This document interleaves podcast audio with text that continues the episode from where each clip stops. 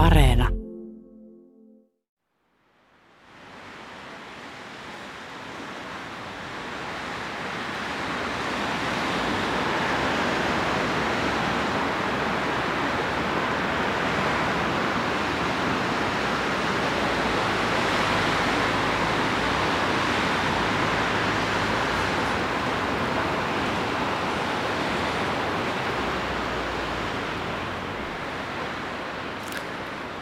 No niin, syksyinen luontoilta käynnistyy tässä ja syysmyrskyn äänin. Tämä äänite on myrskytuuli Salpausselän harjulla ja tosiaan aika myrskyisissä tunnelmissa ilmeisesti meillä ja maailmalla tätä, tätä iltaa vietetään. Ja ei se mitään. Tämähän on hyvä hetki myöskin kuunnella syksyistä luontoiltaa ja soittaa tänne ja lähettää meille viestejä ja kysyä luonnosta.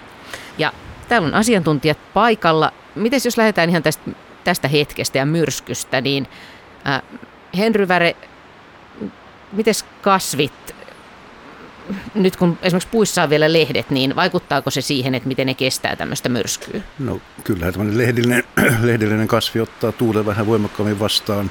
Heiluuhan ne myöskin herkästi. Että kyllä se puu yleensä katkee sitten kuitenkin jostakin muusta syystä, jos ei nyt tule oikein navakka hurrikaani sille kohdalle siellä on jotakin lahovikaa tai juurissa vaurioita, niin sellaiset kaatuu ensin, mutta jos siellä tulee kunnon puhuri, niin ei sillä ole mitään väliä. Hyvä kuntoinen puu katkee kuin tikku, kun kohdalle osuu, että kaikilla heillä, joilla on takka, niin nyt kannattaa hakea polttopuut valmiiksi. Ja tämä, että puhutaan myöskin pohjoisen puolesta tuulesta, niin se voi vaikuttaa siihen, että, että kun se ei ole niin normaali suunta, niin kasvit ei ole niin sopeutunut siihen, vai? Kyllä, se voi vaikuttaa, mutta en mä tästähän, tästä tarvittaisiin kyllä vähän enemmän tilastoja kuitenkin, että kyllä ne juuret joka tapauksessa kasvaa joka suuntaan riippumatta mistä tuulee. Mm, no mitäs Juha Laaksonen lintuasiantuntijana, mm, mitäs linnut tekee myrskyllä? No jos yli 20 metriä tuulee, niin se on vähän liian, liian kova tuuli jo tuommoiseen yleiseen muuton tekemiseen, että kyllä linnut käyttää siis myötätuulta hyväksi ja jos on sopivan kova puhuri, niin siitä voi olla hyötyäkin ja linnut liikkuu sitten sen tuulen mukana ja antaa vähän lisänopeutta siihen muuttohommaan. Ja no toi pohjoistuuli se nyt periaatteessa voisi sopikin joillekin lajeille, kurjille ja näille, mutta tosiaan noin kova tuuli, niin veikkaisin, että suurin osa niistä, jotka siis on muuttolintuja lähdössä, niin keskittyy kyllä ehkä enemmän tankkaamiseen ja syö ja odottaa, että se kovin, kovin myrsky on ohi ja sitten sit jatkaa matkaa. No oletko nähnyt joskus lintuja semmoisissa säässä, että on ajatellut, että mitä to, miksi ihmeessä tuo kaveri on nyt liikkeellä?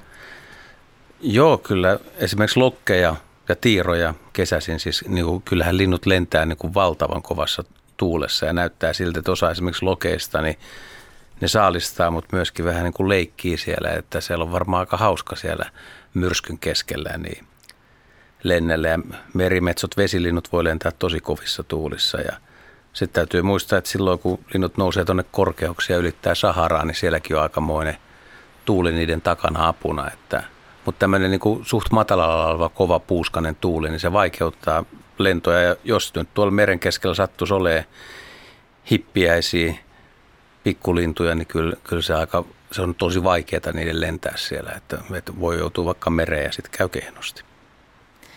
No mites Heidi, nisäkkäät myrskyssä?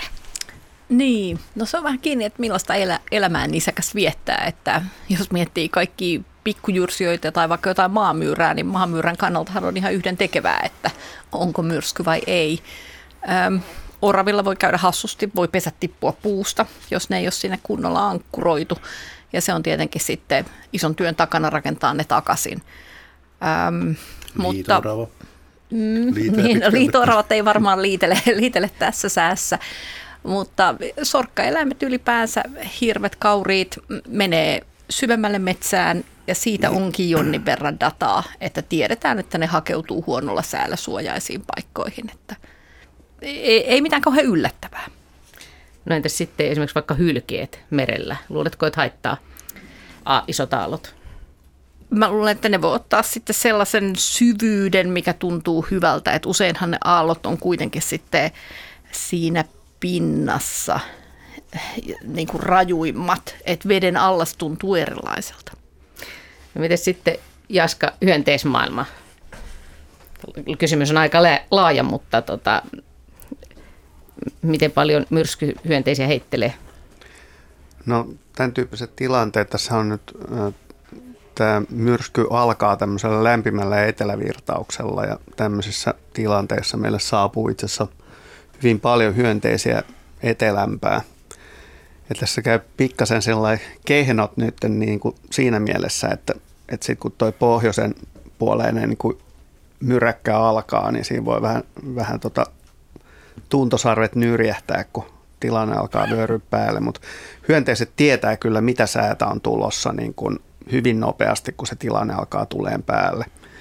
Ja, ja yleensä ne, niillä on kaksi vaihtoehtoa, että joko jatketaan sitä matkaa, jos luullaan pääsevämme jonnekin. Ja esimerkiksi jotkut isot kiiteät lentää ihan kevyesti pois alta niin kuin paremmille paikoille, mutta muilla hyönteisillä niin edessä on sitten piiloutuminen niin hyvin kuin parhaaksi näkee. Ja tämmöinen todella voimakas myrsky on, voi olla hyvin letaali varsinkin lentäville hyönteisille, että, että kyllä se pelko on ihan aiheellinen. Ja ja tämä niin oikeastaan näkyy kaikkein helpoimmin sellaisissa tilanteissa, missä tulee ukon ilma, koska se on aika tämmöinen selkeä tapahtumana ja, ja silloin kun tämmöinen hiostava lämmin, lämmin tuuli ja tollon, niin, on, niin kun lähtee tulemaan, niin silloin näkee ihan, että mitkä, mitkä hyönteiset on päättänyt, niin kuin, että nyt mennään. Et siinähän on nousevia ilmavirtauksia ja muita, että, ja, ja ukkonen on yleensä aika paikallinen ilmiö kesäisin. Mutta näissä, näissä niin se parhaiten näkyy. No entäs sitten, jos täällä on vähän tyhmä kysymys, että tuuli oikein riepottaa oksia, niin miten hyvin niin kuin hyönteiset puskissa pysyy kiinni? No kyllä ne pysyy yllättävän hyvin, että, että varmaan monia on ihmetellyt jo ihan tavallista kärpästäkin, että tässä on 120 lasissa ja tyyppi istuu siinä vaan niin kuin ihan pokkana, että, että niiden pinta-ala on aika pieni suhteessa niiden tarttumakykyyn ja massaa, että sitten jossain puiden rungoilla ja tollain, niin kyllä ne aika hyvin pysyy, mutta voi sanoa, että yleensä ne ikääntyneemmät yksilöt, joille ei ihan kaikki niin kuin paras terä niin kuin päällä, niin niitä kuolee massoittain sitten. Ja, ja karkeasti sanottuna aina kun mietitään sitä, että mikä, mikä to, tappaa, tappaa eniten hyönteisiä, niin vastaus on aina, että huono sää eri muodoissaan. Tällaisissa myrskytunnelmissa lähdettiin siis tätä syyskuun luontoiltaa käynnistämään ja meillä on ensimmäinen soittaja. Tänne voi tosiaan soittaa numeron 0203 17600 ja näin on tehnyt Timo Heikkinen iltaa. Joo, iltaa. Joo. Ja minkälainen kysymys mielessä? No täällä tota, mökkeillään Pohjois-Karjalassa, Juuassa ja järvellä Pielinen. Ja, ja meillä on tässä Pielisen keskellä saari, mikä on noin 1500 neliöä, ja siinä on naapurisaari noin 300 metrin päässä, jossa ei ollut asutusta, on mökki, mutta ei siellä ollut käyty parinkymmenen vuoteen ainakaan olettaisin. Ja, ja mä oon tässä seurannut, tämä toinen saari on kolmen äh, pohjoispuolella meidän saarta. Ja mä oon nyt tässä useamman viikon ajan iltaisin seurannut tämmöistä varisten iltalentoa. Ne lentää lounais koillissuunnasta, niin kuin tuolta Juuan suunnasta, ja ne tulee ihan niin kuin samanlaista ilmasiltaa ja menee tähän toiseen saareen, kerääntyy sinne. Ja niitä tulee satoja. Ne alkaa tuossa kuuden pintaan ja tuonne 90 pintaan niitä tulee. Siis yhden, kahden, viiden variksen laumoissa. Ja tosiaan niitä on siis, minun mielestä jopa tuhansia voi olla, mutta siis useita satoja niitä on siinä saaressa. Ja, ja tota, ne tekee sen joka ilta sen saman lennon. Ja tosiaan viime viikonloppuna oli tämä myräkkä, tämmöinen alustava myräkkä lauantaina, niin sitten mä kattelin, niin ne edelleenkin lensi ihan järven pinnassa, ne tuli siinä matalalla ja taisteli itsensä sinne saareen. Ja siellä ne viettää yleensä ja ne ei huuda eikä laula ollenkaan eikä rääy. Joskus tuntuu, että ne tekee jotain harjoituslentoja niin, että joku isompi varis huutaa kerran, lähtee liikkeelle ja niitä lähtee 10-20 laumassa sitten tekee jotakin lentoja johonkin suuntaan ja sitten ne tulee takaisin. Mutta siinä ne yöpyy ja välillä yöllä kun herään ulos sitten, niin ne on meidän saaressa ja ne lehastaa kaikki liikkeelle. Mutta eivät huuda paljon, todella hiljasta. Ja saman, samantyyppinen lentorata on Lokeilla, Lokin poikasilla, mutta ne ei tee sitä joka ilta. Ja ne lentää sen saaren ohi sinne johonkin Paalasmaan suuntaan tuonne isolle selille mistä johtuu, siis mielenkiintoa on se, että ne kokoontuu Ja miksi ne lentää sitä tiettyä ilmasiltaa? Ne ei tule sieltä täältä, vaan ne tulee sieltä lounaasta lähes kaikki varikset. Ja se on ollut nyt ihan järjestään yli kuukauden päivät. Tämmöinen on, on ihmettely. Ja tosiaan Pielisellä Pohjois-Karjalassa ja, ja täällä sitä ihmetellään ja istutaan välillä katselemassa. No niin, jännällä kysymyksellä aloitettiin. Mitäs Juha sanot?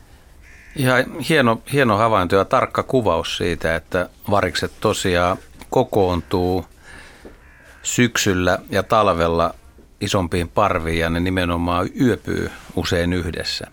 Että tässä on kyse siitä, että siinä on kokoontunut, en tiedä kuinka kauan, kaukaa niin pohjoisimmat varikset siihen on tullut, mutta varmaan on niin lähialueen lintuja merkittävä osa. Ja nyt kun on syksy, niin varis on myös muuttolintu. Sitä ei kaikki aina muista, että variksetkin muuttaa ja nimenomaan Pohjois-Suomen ja Keski-Suomen varikset muuttaa ja tulee etelään ja osa, osa Etelä-Suomenkin variksista lähtee jatkaa matkaa ja toi variksen päämuutto on lokakuun puolivälin tienoilla yleensä ja, ja aika paljon suuntautuu Ahvenanmaa yli länteen, menee Ruotsin puolelle. Mutta teillä on nyt tuolla semmoinen tilanne mun nähdäkseni, että, että siinä on tämmöinen välietappi, tuskin jää linnut sinne talvehtimaan, mutta siellä on jo kerääntynyt niitä lintuja, jotka käy jossain pelloilla. En tiedä, onko siellä jotain kaatopaikkaa tai jotain avoaluetta, mistä löytyy paljon ravintoa ja, ja ne linnut on sitten kerääntynyt sen ravintoaitan ympärille tai peltojen ympärille, käy syömässä ja tulee sitten myös syöpymään yhdessä ja ne on nyt päättänyt tai huomannut, että toi saari on jostain syystä tosi suojassa. Siellä on varmaan hyviä havupuita tai tiheikköjä, missä ne sitten yöpyy ja ne yöpyy niin kuin usein muutamassa puussa ja tämä on ihan etelässä niin kuin hyvinkin sen ilmiön näkee, että ne linnut saapuu ilta hämärissä ja kerääntyy sinne, sinne puuhun ja yöpyy sitten siellä ja lähtee aamulla taas toimittamaan virkaansa. Se tuossa on vähän erikoista, että ne tulee niin kuin samasta suunnasta, koska usein, usein ne linnut tulee tämmöiseen yöpymiskeskukseen niin kuin useammastakin suunnasta, eli se on vain yöpymiskeskus ja ne hajaantuu. Mutta voisi olla, että niillä voi olla joku välikokoontumispaikka vielä siinä illalla ennen kuin ne tulee varsinaisesti yöpymispaikkaan, mutta tästä siinä on kyse ja kannattaa tosiaan seurata, että kuinka pitkälle syksyä ne on siellä. Että on on vaikea kuvitella, että ne siellä niin kuin kaikki talvehtiset, sieltä voi osa jatkaa matkaa, mutta osa voi tietysti jäädäkin vielä sinne, mutta ihan, ihan hieno havainto ja jännä. Joo. Joo, siinä on siis puusto on semmoista, että siinä on niin kuin mäntyä tietysti, kun se on 1500 neliöä vaan se saari, niin se on tota, mäntyä ja lehtipuuta, siis ylikasvanutta koivikkoa, että se on, sen on lehtipuusto vallannut. Kymmenisen vuotta sitten siinä asusti sitä me ollaan nimetty se Lokkisaareksi, kun siellä on pesinyt hirveästi lokkeja. Et mä ajattelin, että mun mielestä niitä lokkeja ei ole ollut nyt niin paljon siinä. Ja varsinkaan nythän niitä ei ole, vaan keväisin. Mutta myöskään keväisin niitä ei ole ihan niin paljon ollut. Mutta joo, tämä on, tämä on se olettama, mutta se ihmetyttää todella se ilman suunta, että ne tulee pääsääntöisesti sieltä lounaasta. Ikään kuin tuolta Juuan kaupungin suunnalta. Siellä on pieni kaatopaikka, mutta siis se on tämmöinen ihan muutaman sadan neliön pieni avo varasto, että siellä ne ei varmastikaan vietä päivää. Mutta sillä suunnalla voi olla hyviä ruokapaikkoja, että ehkä, ehkä Joo, ne hajaantuu, hajaantuu sinne päin. Toi on ihan jännä havainto, että ne on tosiaan semmoisessa saaressa, missä ei ole kuusia, koska kuusi on usein suojasin puu. No nyt on vielä lehtipuissa, sielläkin varmaan on, on lehteä puussa, että se on vielä aika Joo. suojainen, mutta se, se, että millä perusteella ne valitsee sen – sen puun tai paikan, mihin ne kerääntyy, niin sitä me ihmiset on aika vaikea edes, edes tajuta, mutta todennäköisesti voin, se on aika suojainen kuitenkin. Ei. Mä voin lähettää, mä en tiedä lähetinkö, lähetän, onko lähettänyt teille vielä sitä viesti, tota, video, mutta mä oon kuvannut sitä videoa, mä otin monia pätkiä siitä, mutta kun ne varsinaiset parikset, se on niin pieni, että se ei näy, siinä näkyy pieniä siipe, siiven liikkeitä, mutta mä voin laittaa sitten tuonne luontoilta vielä sähköpostiin tuon videon pätkän siitä, siitä, kun niitä lentää sinne mutta näkyy se saari sitten. Ja, ja tosiaan ne lokit tulee samalla ilmasiltaa pitkin, mutta ne jatkaa johonkin, nehän nukkuu mun mielestä jossain vesistön selille. että ne ei, ne ei ole niin kuin, mä en tiedä mihin ne no, menee. Ne on jollain, jollain luodoilla, mitä siellä on, pienemmillä kallioilla. Ja tietysti kun isommat selät on siellä juuri siellä toisessa suunnassa, mihin päin ne on menossa, niin siellä on isoja selkiä. Mutta joo, Hyvä. kiitos. Tämä oli, tämä oli oikein hyvä havainto, mutta tämä on tosiaan herättänyt hirveästi mielenkiintoa tämä niiden. Ja se ennen kaikkea se hiljaisuus, mikä siitä lintulaumasta lä- tulee, että siellä on todella hiljasta ja vain muutamia rääkäsyjä. Ikään kuin joku komentelisi niitä välillä. Silloin kun joku rääkäsee, yleensä lähtee joitakin kymmeniä lintuja lentoon. Sitten ne lentää johonkin pienen hetken ja tulee takaisin. Hyvä havainto ja joo. Hieno, hieno tarina. Kiitos. Ja ei sitten tosiaan kannata, jos yöpuolen menee, niin hirveästi huudella, vai mitä Juha? No ei, ei kannata. Tosi hämmästyttää, että naakat kuitenkin pajattaa aika kovaa ja lentää oikein näyttävästikin ennen yöpuolen menoa. Tuntuu, että ne haluaisi suurin piirtein näyttää kaikille, että täällä ollaan ja tänne mennään. Tota, mutta tota, varikset menee kyllä vähän hiljaisemmin, mutta kyllä niilläkin, tota, kyllä niistäkin paikoittain jääntä lähtee ja sieltä puussakin on vielä niin kuin pientä, pientä paikkojen ottamista. Siinä varmaan kinastellaan vähän, että kuka on milläkin oksalla ja varsinkin jos on niin kuin samaa puuta käytetty, niin kuka tietää, että siellä on ihan vakiopaikatkin joillain yksilöillä ja sitten toinen onkin mennyt siihen, niin siinä vähän raakutaan senkin takia. Niin siinä voi tulla sanomista niin sanotusti. Mm. Hyvä. Luontoilta on päässyt käyntiin siis 020317600 on puhelinnumero ja sähköpostiosoite, johon voi lähettää myöskin kysymyksiä luonto.ilta.yle.fi. Ja seuraava soittaja otetaan muitta mutkitta Merkka Forsberg ja Ranja Espoosta iltaa. Hyvää iltaa. Joo. Ja minkälainen kysymys teillä on mielessä? No meillä on itse asiassa tässä, lähetettiin tämmöinen kysymys näistä, näistä kiitäjistä, kun niitähän tässä syksyn tullen niin näkyy aika lailla ja kohdattiin tämmöinen horsma kiitäjä tytön kanssa ja sehän on aika vaikuttava näky, semmoinen aikuisen sormenpään kokoinen pötkäle.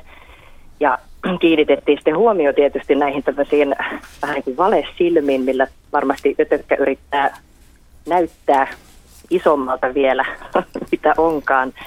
Mutta sitten tyttö kiinnitti huomioon semmoiset, että kun siellä peräpäässä on semmoinen piikki, että mikä ihme virka sillä piikillä on. Joo. Niin te olette yhdessä tehnyt näitä havaintoja ja tyttö on siis kahdeksanvuotias vai? Ja soittelette tyttö- sieltä nyt Joo, yhdessä. tyttö on tässä vieressä ja vähän rupesi ujostuttaa, kun mä sanoin, että kysyn vaan, että Joo. meillä on nimittäin sitten etanoihinkin liittyvä toinen kysymys, mutta tota, Okei, lähdetään tästä ensin ja hyvä, hän on Niin. hyvin kuulolla siinä ja juu, Jaska näyttää siltä, että, että osaa hyvinkin vastata tähän. Mikä on piikin merkitys? Ja itse asiassa sitä on monesti miettinyt. Mä en itsekään tiedä, että mikä sen varsinainen merkitys on.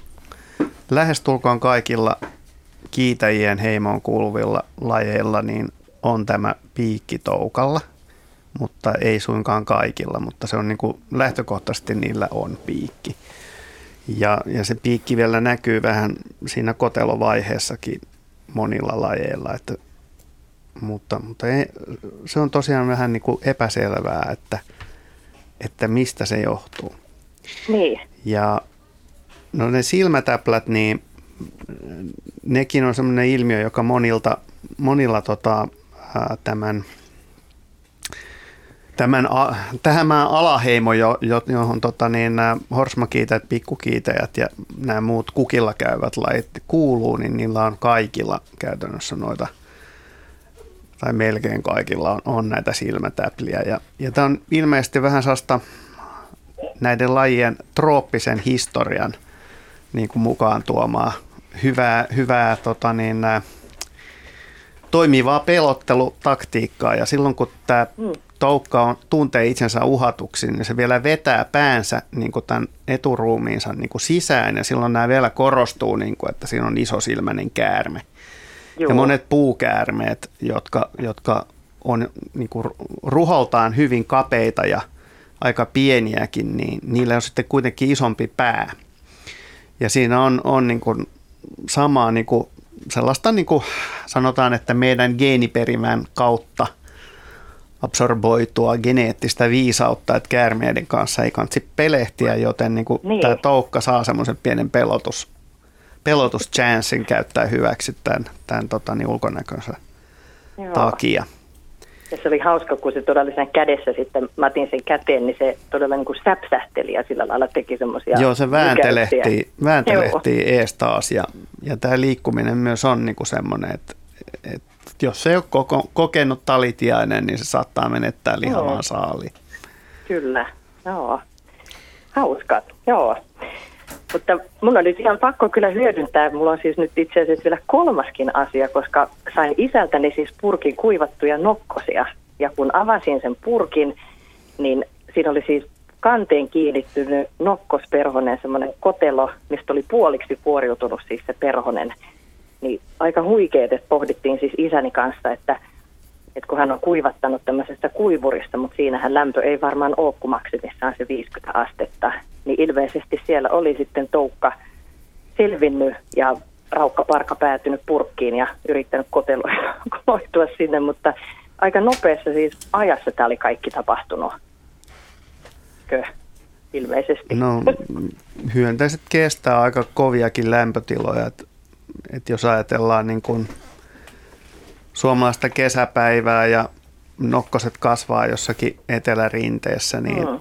kun ne hyönteiset ei oikeastaan ole kiinnostunut siitä, että mitä lämpötila on kahden, met- kahden metrin korkeudessa varjossa, vaan ne on kiinnostuneita, mm. että miten ne saa mahdollisimman nopeasti mahdollisimman lämmintä absorboitua itsensä, että voit sulattaa ravintonsa, niin, niin tuommoinen 50 astetta on niin kuin, se toteutuu esimerkiksi hiekan pinnassa jo toukokuussakin, niin jos aurinko porottaa, niin sanoisin, että tuossa kello 10 aikaa on jo ihan riittävän lämmintä, että monet lajit niin rupeaa ottaa etäisyyttä siihen maanpintaan siinä vaiheessa. Ja mä muistan, että kun mä aikanaan tein gradua sinisiipisirkoista Hanko, Hangon hietikolla, niin mä olin ajatellut fiinisti, että mä mittailen näitä lämpötiloja, niin kaikki mittari, niin mittaus, mittauskapasiteetti oli niin kuin kello 11 jo niin kuin hiekka oli pinna, pinnasta kahden sentin syvyydessä 70 asteista ja ne Aivan. kulki varpaillaan ne sirkat ympäriinsä siinä, että ne, ne ei enää pistänyt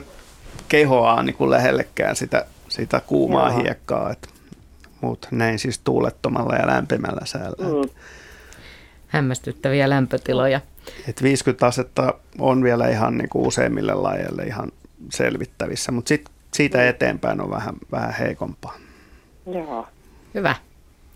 Mutta tämä on hei nyt, itse asiassa viimeinen on nyt oikein no, helmi. Vielä koska, tähän sitten, joo. Niin, eli tyttäreni siis rakastaa kaikki kotiloita ja etanoita, ja ollaan siis täälläkin valitettavasti näitä vieraslajia, tätä Espanjan siruetanaa, niin aika lailla näkee no vähän valitettavan paljon, mutta hän tuli siis ihan tuossa muutama päivä sitten niin käde, kädessä etana, joka siis ruvettiin sitten katsoa, että onko se ukko etana, mutta todettiin, että se on siis pantteri etana, eli jättietana nimeltänsä ja aivan siis huikea se kuvio, koska se on niin kuin siinä semmoista aivan niin kuin pantterin kuvio ja tietysti kun tuossa googletettiin sitä, niin ilmeisesti aika harvinainen tämä pantteri etana. Tai Mä ajattelin, että tästä tuli sanoa, että pitäisikö johonkin, että oli joku linkki oli, että missä joku Turun yliopistosta niin keräsi tietoa, että olisi mahdollista lähettää sinne havaintoja. Ja,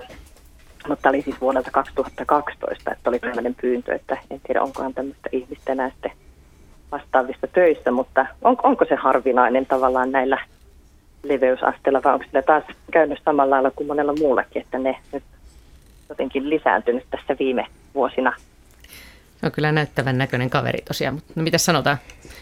No tota, kyllä se selvästi harvinaisempi on kuin nämä meidän yleisimmät etanat. Meillähän on aika yleisiä lajeja, tämmöinen metsäetana ja peltoetana ja valepeltoetana ja sitten ukkoetanakin on ainakin Lounais-Suomessa hyvinkin yleinen ja paikoin ehkä yksi yleisimpiä, ainakin näyttävimpiä etanalajeja se ukkoetana, koska se kasvaa lähes semmoiseksi 10 senttiseksi ja on, että siinä mielessä kyllä, et, mutta tota, sieltä varmaan uskoisin, että sieltä Turun yliopistosta edelleenkin löytyy oh. tämmöinen varsinainen etana spesialisti, että kannattaa kyllä olla yhteydessä, että siellä saattaa olla kiinnostusta.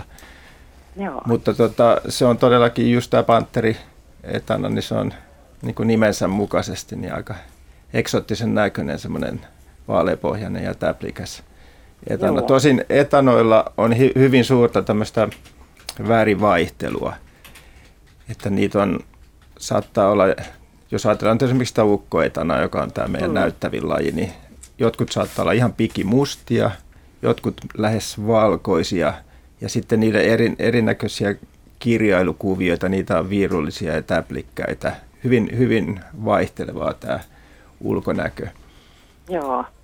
Ja se oli tosiaan, me niin kuin vertailtiin siinä kovastikin näitä, että mikä voisi olla, niin mä ajattelin, että täältä pantterietanalta puuttuu tämmöinen, niin kuin mikä ainakin mitä nyt osuu vastaan, niin näiden ukkoetanoiden just tämä tumma pääosa tai semmoinen niin kuin Joo, se on varmasti hyvä tuntomerkki ja kyllä se nyt muutenkin eroaa ukkoetanasta mm. sen ulkonäkönsä ja kokonsakin puolesta. Että kyllä se varmasti Joo. on ollut ihan oikea, oikea lajin määritys. Ne on hämmästyttäviä, kun ne on noin suuria. Joo. Kun semmoiseen kohtaan. Joo, Joo, se on totta, että siinä on aika, aikamoinen massa, sillä se lihasmassakin ja se jalka, jolla se etenee. Että siinä. Joo, että tyttö piti sitä kädessä, niin sanoi, että äiti, tämä on aivan kuin anakonda. niin, tosiaan. se voi lapsesta tuntua. joo, se, varsinkin kun se venet, venyttää itsensä täyteen pituuteen, niin se on totta. Että Kyllä. Siinä...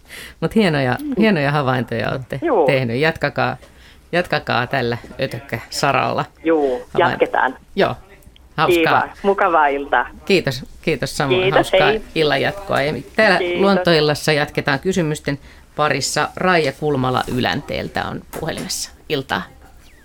Iltaa. Joo. Juu, ei, ei Ylänne kahdella ännällä, vaan yhdellä ännällä. Joo, Ylänneeltä. Joo. Joo. Ja, ja minkälaista niin, kysymystä nyt mietitään? No on semmoinen kysymys, että kun Pääskysen pesässä, Haarapääskön pesässä oli silloin oikeaan pesimäaikaan, niin oli viisi poikasta – mutta se oli niin huonosti kiinnitetty, että se pesäonneton putosi kokonaan, niin poika sinne päivineen ja tuhoutui. Ja häppäskyset teki heti toiselle puolelle parrua uuden pesän ja laitettiin niille sitten semmoinen terassi siihen alle, että ei ainakaan lattialle asti putoa, jos uudestaan lähtee putoamaan. Niin siellä oli sitten neljä poikasta saivat. Ja tota, sinä päivänä, kun radiossa ilmoitettiin, että on pääskysten muuttopäivä. Niin edellisenä päivänä ensimmäinen poikasista oli vasta lähtenyt pesästä ensi lennolleen. Ja tota, tästä kävi sitten hätyttämässä. Täällä on nimittäin semmoinen kaislikko, missä, missä tota, ne yöpyy aina ne pitkältä matkalta tulee pääskyset sinä ne yöksi että ne, siinä on semmoinen kokoontumispaikka, niin eh, ilmeisesti näistä joku kävi sitten hätyttämässä, että nämä poikaset pitäisi päästä lähtemään. Ja tota, mä jouduin olemaan sitten puolen viikkoa pois, mutta niin eh, loppuviikosta poikaset oli vielä täällä. Ja sitten ne lähti lähti, tuota, ei kun hetkinen, ne oli siis lähtenyt pois sillä aikaa, kun mä olin muutaman päivän pois, niin ne oli lähtenyt sitten ilmeisesti tämän porukan mukaan. Mutta niin meni päivä pari, niin ne tulikin yllättäen takaisin. Ja mistään ei ollut enää muita pääskysiä. Se oli vain nämä neljä.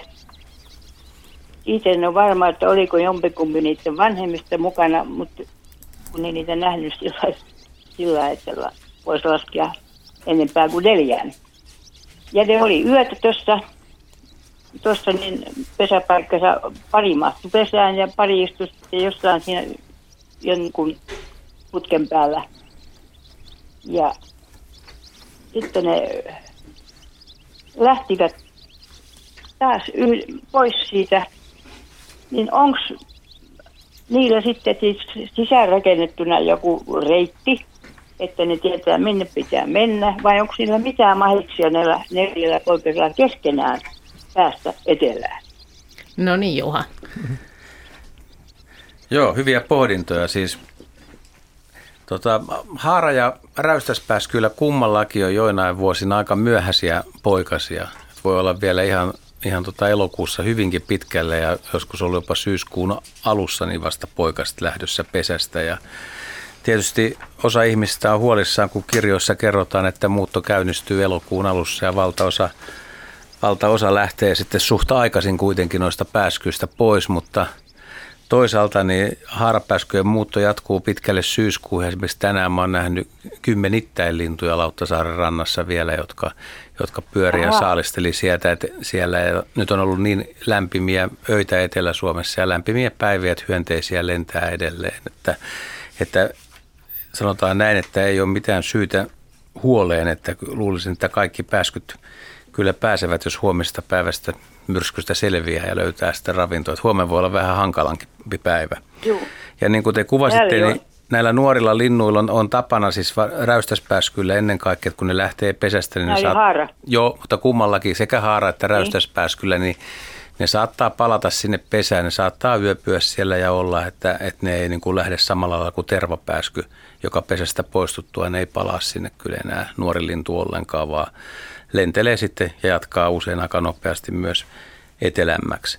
Ja tämä, tämä reitti, mitä ne nyt tulee tekemään, niin mihin Suomessa, niin niitähän menee niin kuin laajalla rintamalla Suomenlahden yli ja talvehtimisalueet on, on Afrikassa. Se on Afrikan aivan eteläosissa tosi pitkä matka ja kyllä niitä menee niin kuin, niitä menee yksittäin tai pikkuparvissa tai semmoisessa haja, haja ryhmässä, että linnut seuraa toisiaan ja ei hätää vaikka olisi yhtään vanhaa lintua paikalla. Kyllä niillä nuorilla on geeneissä se tieto, että tonne me mennään ja suunnistetaan. Ne voi mennä vähän myöhäisemmin kuin vanhat linnut että se, ja reitti voi vähän hakea, että pyöritään, pyöritään siinä matkan aikana, mutta, mutta näin se vaan homma menee, että kyllä ne tietää mihin ne on menossa ja, ja haarapääskö on kumminkin hyvä lentäjä ja nyt kun on ravintoa tarjolla vielä, niin tota, ei tarvi huolehtia. Veikkaisin, että teidän pääsköt on ihan, ihan hyvin menestynyt.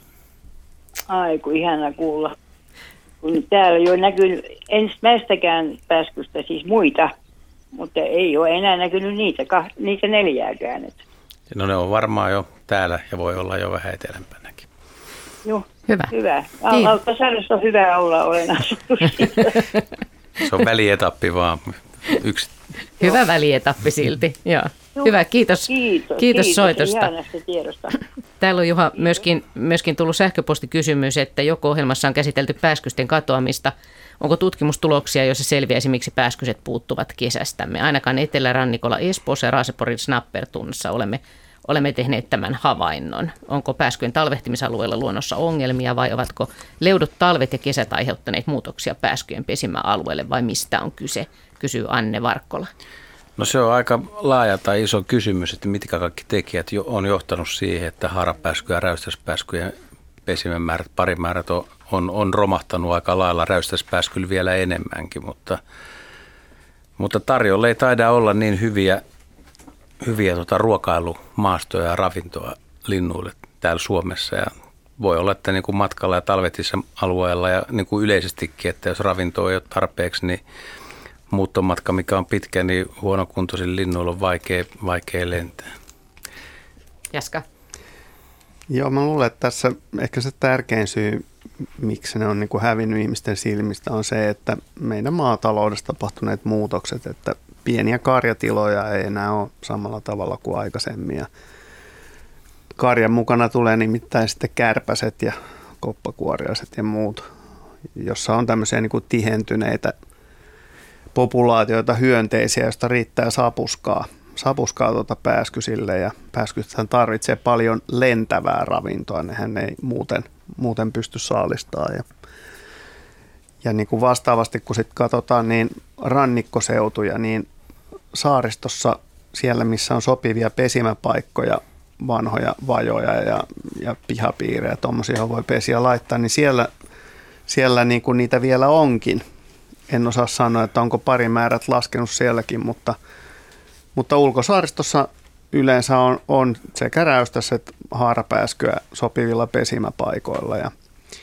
ja tämä taas johtuu siitä, että meidän rehevöityneet vesistömme tuottavat mittavia määriä surviaissääskiä ympäri lämpimän vuoden ajan. Ja, ja näitä ne hyödyntää sitten, niin kuin voi sanoa, että kellon ympäri näitä miljardien yksilöiden parvissa lentäviä pikku sääskiä.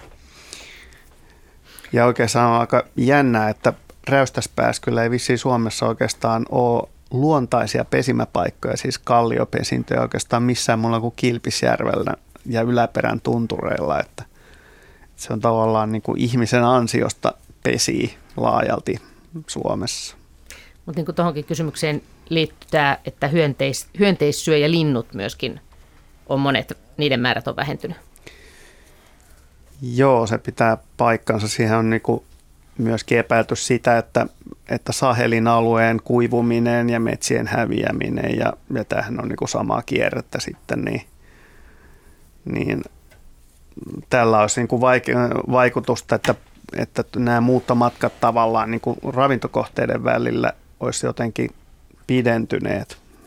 Mä itse en välttis allekirjoita tota, mutta toki se niin kuin sopivat ravintokohteet kuitenkin on varmasti vähentyneet ja, ja koko ajan niin kuin maanviljelys leviää noilla alueilla ja luo taas hyönteisten kannalta huonompia biotooppeja ja paitsi tietysti kulkusirkka, joka sitten tykkää kovasti siitä, että tehdään maanviljelysaluetta.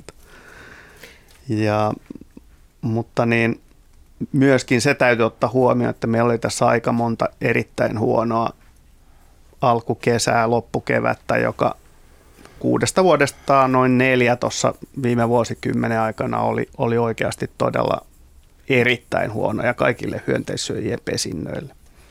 Niin, vaikuttaa siihen, joo. Hyvä. Jatketaan luontoiltaa eteenpäin, tai siis ei tämä tietenkään ole hyvä, että niillä huonosti menee. huono, mutta, mutta jatketaan huono, eteenpäin. Huono, tämä on huono, mutta jatketaan luontoiltaa eteenpäin. Puhelinnumero tänne on siis 0203 17600 ja tänne on lähetetty kuvallisia kysymyksiä myöskin useampia. Otetaan tähän väliin niitä. Ne näkyvät siis osoitteessa yle.fi kautta luonto. Ja otetaan ekaksi vaikka tämä käärmekysymys. Ja tässä on saateteksti tällainen. Komea käärme köllötteli nuoren kuusen oksalla noin metrin korkeudella maasta. Onneksi se, sen alla ei ollut sieniä, niin ei tarvinnut alkaa sitä tönimään. Tämä on siis tapahtunut ilmeisestikin sienistysaikaan. Ja tässä on hienon näköinen kuva ja, ja kysyjänä tai, tai tämän viestin lähettäjänä kuvan lähettäjänä on Aini. Mites Ari Saura? Sanot, kiip, ehkä, ehkä kysymys on vaikka semmoinen, että kiipeävätkö käärmeet usein kuusiin? kyllähän, kyllähän käärmeet tota, kiipeilee, varsinkin jos on jotain ravintoa siellä tarjolla. Esimerkiksi joku mehevä lintu, innun poikas pesy tai, tai sitten jossain puunkolossa oleva oravan pesy tai muu, niin kyllä käärmeet voi hyvinkin hakeutua. Ne haistaa kyllä aika tarkkaan, jos siellä on jotain tämmöisiä lämminverisiä herkkupaloja tarjolla. Tämä on ilmeisesti, mitäs Juha oot mieltä, onko tämä musta kyy? tässä nyt ei ihan, tämän niin ruumiin rakenteen perusteella mun mielestä tämä on kyy. Se on tommonen, sillä on aika lyhyt toi pyrstöosa ja se on aika vankka keskeltä ja leveä toi pääosa. Tästä on tota, vähän, mä, vai, va, vähän vetä, vaikea sanoa. Vetäisin kyllä rantakäärmeeksi kuitenkin. Olla. Silloin aika pit, on se kyllä aika pitkän näköinen toi peräpää. Niin se pyrstöosa, se jää vähän osittain tuonne kuusinoksien katveisiin. Pääkin on jännittävällä tavalla semmoisessa kulmassa, että ei näy oikein Joo, siinä. se tulee suoraan niin kuin edestäpäin. Vähän vaikea sanoa. Mutta oli nyt sitten, joka tapauksessa tämä on musta Joo. kokonaan, mutta Joo. oli nyt sitten kyy tai rantakäärme, niin no jos, jos se nyt on... Sanotaan molemmat, rantakäärme. No sanotaan rantakäärme. Molemmat on erittäin hyviä kiipeilijöitä kyllä. Ja tota, se, että minkä takia se nyt sitten köllöttelee juuri tuossa kuusen oksalla, niin se jää kyllä arvotukseksi. Että pitäisi vähän niin kuin olla muuta taustatietoa sitten, onko tässä esimerkiksi joku lammikko läheisyydessä, jos on sammakoita tai kaloja, joita se on käynyt pyydystämässä. Vai onko siihen sopivasti aurinko paistanut tähän kuusen oksaan niin, että se on lämmennyt ja se on siinä sitten ottamassa vähän ruumiilämpöä lisää. Niin keväällähän niitä näkee joskus joo. nimenomaan sen lämmön takia Kyllä varmaan. joo, mutta tämä on Tästä nyt ei ilmene edes, koska tämä kuva on otettu, mutta... Sieniaikaan. No niin, totta. Sieniaikaan. Että ei se nyt oikein niin kuin siihen kevään lämmönottoon vaikuta, tai siltä tämä ei nyt oikeastaan vaikuta, vaikuta kyllä. Jos maa on ollut tosi kosteet kovien sateiden jälkeen, se on ihan tuota, kuivaan paikkaan. Niin, vaan. se on siis luultavasti lämpimämpi kuitenkin, tuommoinen kuiva kuusen oksa. Syksyn viime lämmöt. Niin. Hyvä huomio. Mä en tiedä ja. sitten, Henry varmaan osaa paremmin sanoa, että pystyykö tuommoinen kuusi niin kuin sitomaan lämpöä, että jos siinä vaikka päivän aikana paistaa tuommoinen tumma kuusi. Kyllä tuommoinen tumma haara, oksa, niin kyllä se lämpöä tietysti sitoo.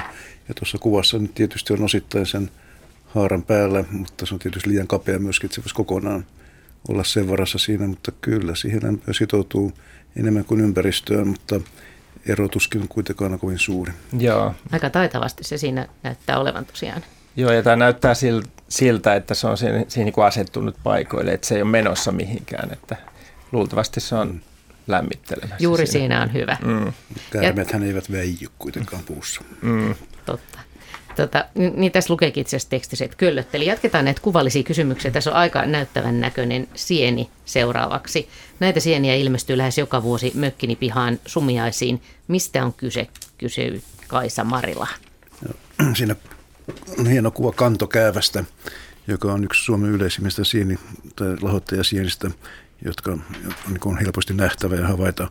Eli tuommoinen kantosääkääpä, niin se on helpostikin 10-20 senttiä leveä aika paksu möykky.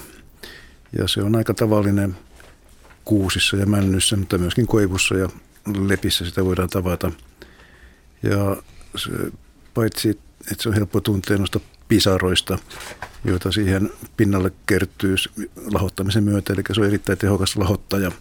Ja samalla kun se hajottaa selluloosaa tai ligniiniä, niin myöskin se kerää vettä itsensä kasvua varten ja sitä tulee niin runsaasti, että se joutuu pisaroituttamaan sitä ulos. Tämä on myöskin, saattaa olla aika haitallinen sieni kuusikoissa, että tämä voi myöskin iskeä eläviin kuusina ja aiheuttaa sitä kautta tuhoa. Mutta eniten se tekee kuitenkin tuho metsäjätetyssä puutavarassa. Ja se on yksi, yksi muistakin muiden syiden ohella, että minkä takia puutavara kannattaa kerätä pois eikä, jäädä, eikä jättää metsiin. Ja tuo punainen väri, mitä tuossa näkyy, niin se on sienen omia yhdisteitä, mitä sitten samalla erittyy ulos. Ja tämä on myöskin siinä mielessä lahottaja sukkessi, jossa tärkeä sieni, että se on tämmöinen niin sanottu ensivaiheen lahottaja. Kun on aika tuore puu vielä, niin tämä iskee herkästi sellaisiin. Ja kun se on lähtenyt lahoamaan tämä puu, niin silloin siihen, sen jälkeen siihen voi tulla myöskin muita kääpiä, kääväkkäitä. Eli ekologisesti tärkeä kääpä aika hurjan näköinen, kun ne on ihan tämmöisiä mm. veripisaroita tai hyytelöä. Kyllä. Ja sienen tuoksu on semmoinen aika omalaatuinen imellä, hieman hapan. Eli sen tunnistaa kyllä jo hajustakin. Ja sitten vielä orava kysymys tässä kohdassa, eli, eli Tarja Paavolainen Jaalasta Kouvolasta kysyy ja on lähettänyt myöskin tämmöisen oravan kuvan, että naapurustomme oravat ovat viime aikoina alkaneet käyttäytyä oudosti. Ne poimivat pihaltamme pikkukiviä hampaisiinsa ja loikkivat ne mukanaan takaisin metsään. Mitä ne oikein tekevät? Rakentuuko metsään kurrelinna vai luulevatko oravat, oravat kiviä pähkinöiksi? Osaisitteko selittää tätä käytöstä? Toi onkin kyllä vähän pähkinän näköinen tuossa ensin tuon oravan käpälissä, mutta tuskin se erehtyy vai mitä Heidi? No en usko, että se erehtyy. Tota, Tämä yksilö näyttää sen sijaan musta nuorelta ja erityisesti sen takia musta tämä näyttää nuorelta, että nämä käpälät on suhteessa vähän isot tämän elukan kokoon. Ja tota, hmm. Ähm, tämä on aika hauska ilmiö siksi, että tätä on kuvattu tosi vähän, mutta kuitenkin jonkun verran enemmän amerikkalaisella harmaauravalla. Ja siitä sitten eläintieteilijät on ruvenneet kehittämään jos jonkinlaista selitystä siihen, että miksi eläimet tekisi näin. Ja tota, tähän nuoreen eläimeen ei sovi ne selitykset, mitä Amerikassa on tarjottu. Koska Amerikassa on tarjottu, tai erityisesti ei sovi tähän nuoreen, Amerikassa on tarjottu sellaista, että, että naaras veisi pesään tahalleen kiviä sillä ajatuksella, että kun se lämmittää niitä pieniä karvattomia poikasia siellä, niin siitä naaraasta lämpö siirtyy siihen kiveen ja naaraan siirtyessä pois hakemaan ravintoa, niin se kivi edelleen jäisi sinne lämmittämään poikasia. Mm, no jaa, jos tämä olisi yleistä, niin silloin varmaan me nähtäisiin aika paljon niiden naarasoravien nappailevan niitä kiviä. Joten musta tämä teoria ei ole ihan niin kuin, ihan uskottavin mahdollinen. Ja tämä varmaan liittyy tiettyihin sääilmiöihin vielä, että on kylmä. Sitten on ehdotettu niin, että niitä kiviä viedään pesän painoksi. Ja itse asiassa mä viittasin tämmöisen myrskyjutun alussa siihen, että kun tulee myrsky, niin oravan pesä voi lähteä irti puusta. Ja siinä olisi ehkä pointsi, mutta silloin niitä kiviä ehkä siirrettäisiin juuri silloin myrskyn edellä, jotta siihen pesäpohjaan saadaan painoa ja se ei välttämättä lähde lentoon. Hmm. En ihan niele tätäkään. Idea on musta hyvä, mutta ei, Ähm, mä veikkaisin, että kyseessä on nuori yksilö, joka, tämä on, tää on vähän niin kuin leikkimistä. Se tietää kyllä, että se ei ole käpy tai jotain, mitä kannattaisi kuljettaa, mutta se on vähän kävyn kokonen, vähän kävyn muotoinen ja houkutus lähteä siirtelemään näitä on niin suuria, suuri, että se tekee sen vähän niin kuin harjoituksen vuoksi. Samalla me tiedetään, että ketut hakee golfpalloja ja, ja erityisesti nuoret eläimet tekee tämmöisiä hassuja juttuja, ehkä vähän treenimielessä. Että siihen mä kuitenkin kallistuisin. Tämä kuva näyttää kyllä vähän just semmoiselta. Mm. Joo, mitäs Henry? Mä en missään nimessä halua väittää, etteikö se olisi kivi. Mutta tuo muistuttaa myöskin hyvin paljon jalopähkinän hedelmää. Aa, no niin. Aa, Nyt tulee lisähede, niin. lisäselitys. Siinä on aika lailla selkeä sauma tuossa keskellä kiveä, semmoinen vaalea, vaalea juova. Voi, se on totta, voi, joo. Toki kivissäkin voi olla tuommoista kuviota, mutta tuo on aika lailla jalopähkinän pähkinän mallinen, joka on vielä kuorinen päivinen, että se ole vielä avautunut, että tämmöinen hiljakkoin puusta pudonnut ja Kouvolassa kyllä tämmöisiäkin kasvaa. Mm, Toisaalta huomio. kirjoittaja varmaan olisi tiennyt, jos siellä kasvaa pihalla semmoinen. Niin, mutta jos ihan tullut ajatelleeksi, että oravat syö semmoisiakin. Aivan, okei. Okay. No niin. Mutta ei, siis se voi silti olla kivi. Mm. Niin, no, nyt, Näkemättä nyt, sitä. Niin, mutta tätä kuvaa kannattaa nyt käydä siis ehdottomasti katsomassa osoitteessa yle.fi kautta luonto. Meillä on ihan hetken kuluttua merisää, joka monia kyllä kiinnostaakin. Mä otan ihan lyhyitä kysymyksiä vielä. Täällä on esimerkiksi tällainen, että Timo Kauppinen kysyy, lounaspöydässä heräsi keskustelua karhun jaloista. Jäimme miettimään, kumpi karhulla on virallisesti tassu vai käpälä. Internetkään ei tähän tarjonnut selkeää vastausta, vaan näytti, että molempia nimityksiä käytettiin aika vapaasti, mikä onkaan virallinen totuus asiassa. Ja onko virallinen totuus nyt Heidillä? Vastuu on aika suuri, huomaan. Niin. Ähm, kyllä mä puhuisin tassusta, mutta mm, no jaa, Jäniksellä on käpälät ja karhulla on tassu, mutta mä en osaa tätä kyllä selittää muuten kuin tämmöisellä ihan vaan kielikorvalla, joka voi olla jotenkin häiriintynytkin.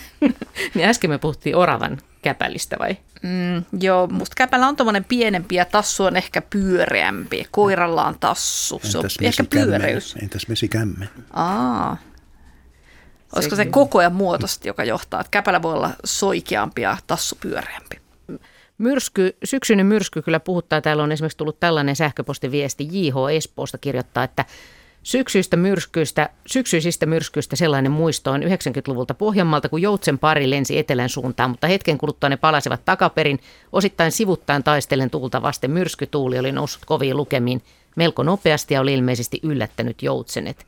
Oli melko hurjan näköistä. Niin, jos tuulen suunta vaihtuu yllättäen, niin sitten lennetään toiseen suuntaan. Ei siinä vaihtoehto. On liian kova, tota, liian kova vastatuuli, niin ei kannata lentää eikä pystykkä lentää. Näin se homma etenee. Ja minuutti aikaa ehditään lyhyt kysymys vielä, joka on tällainen mökkiläinen Janakkalasta, että miksi kettu huutaa keskellä yötä karmiva ääni? Mitä Heidi? Ketuilla on karmiva ääni, se on ihan totta. Ja ehkä ne huutaa eniten just kiima-aikaan mutta se sijoittuu sinne kevät-talvelle sitten semmoinen, tai varhaisen kevät-talveen semmoinen huutelu, että mutta ei ne mun mielestä huutele kesällä, ellei sitten ole jotain kummallisia kohtaamisia, jossa tota, yksilöt kohtaa toisensa, on onneksi väärälle reviirille ja sitten käydään jotain sanasotaa. Mutta keväällä se tarkoittaa sitä, että täällä minä olen, vai? Joo, mahti. Voiko kettu olla mahti sonni? Ei ehkä. No, no mahtava kuitenkin.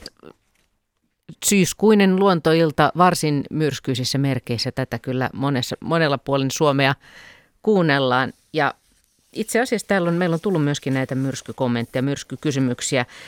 Otetaan esimerkiksi tällainen, joka on tullut sähköpostilla. Nimimerkki ei omakohtaista kokemusta. Arvoisat asiantuntijat, Salamakartan mukaan salamointia niin tämä onkin salamointikysymys. Salamointia tapahtuu myös vesialueiden päällä. Tapahtuuko tällöin kalakuolemia? Maalle iskiessään salaman tainuttava vaikutus on varmaan kymmeniä metrejä, mutta miten on merellä? Kuinka syvälle pinnan alle vaikutus voi yltää? Olisiko kaloilla kyky aistia tuleva ukonilma ja uida joko syvemmälle tai sivummalle? Mitäs Ari?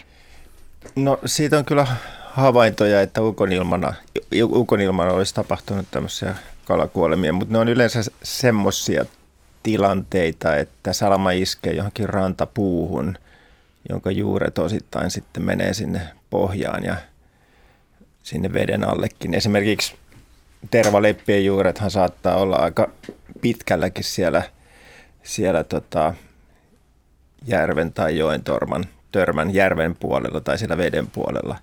Ja tämmöisissä tapauksissa on kyllä havaittu, että, että jos on hyvin lähellä rantaa puuhun iskenyt salama, niin siinä on sitten kalojakin kuollut, mutta en ole kuullut tämmöisestä tapauksesta, että ihan ulappa-alueella olisi salama iskenyt veteen. Ja mä en oikein usko, että se on edes kovin tavallista, koska se salama, sehän on siis sitä ää, taivaan ja maan potentiaalieron purkamista, se salaman isku. Ja silloinhan se salama hakeutuu johonkin korkeaan kosteeseen kohtaan.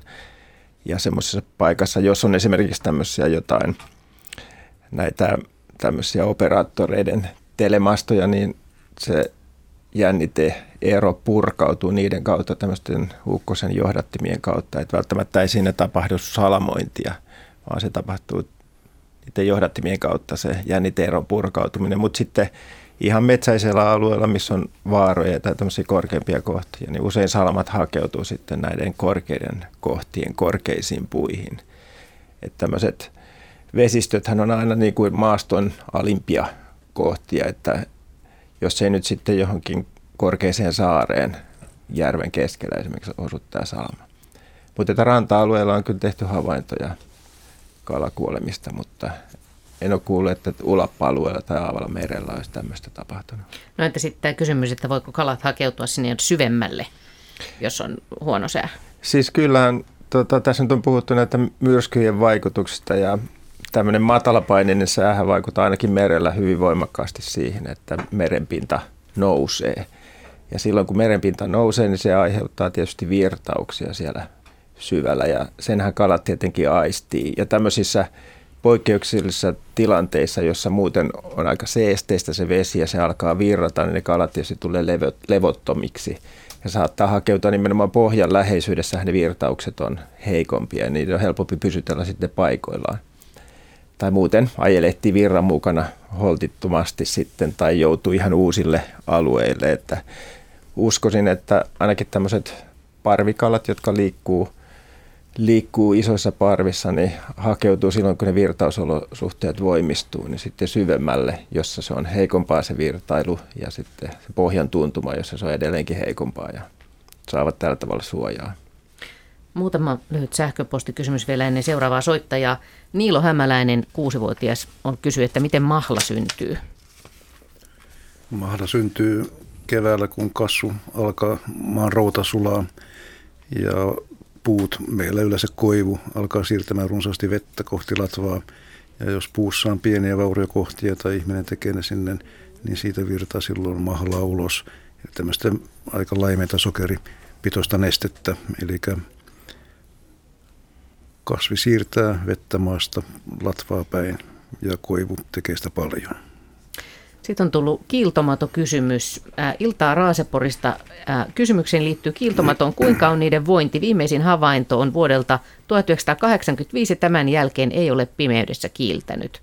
Näin kysyy Teuvo Montonen. Mitäs Jaska? No liit, äh, kiiltomato on kyllä Suomessa aika pohjoiseenkin, mutta kieltämättä samanlaisia havaintoja on kuulunut. Ja, ja kiiltomatohan on tämmöisten vanhojen mm, laidunmaiden puoliavoimien metsien, metsänreunojen, tienvarsien niin kuin niittymäisten ja no sanotaan niittymäisten paikkojen lajia.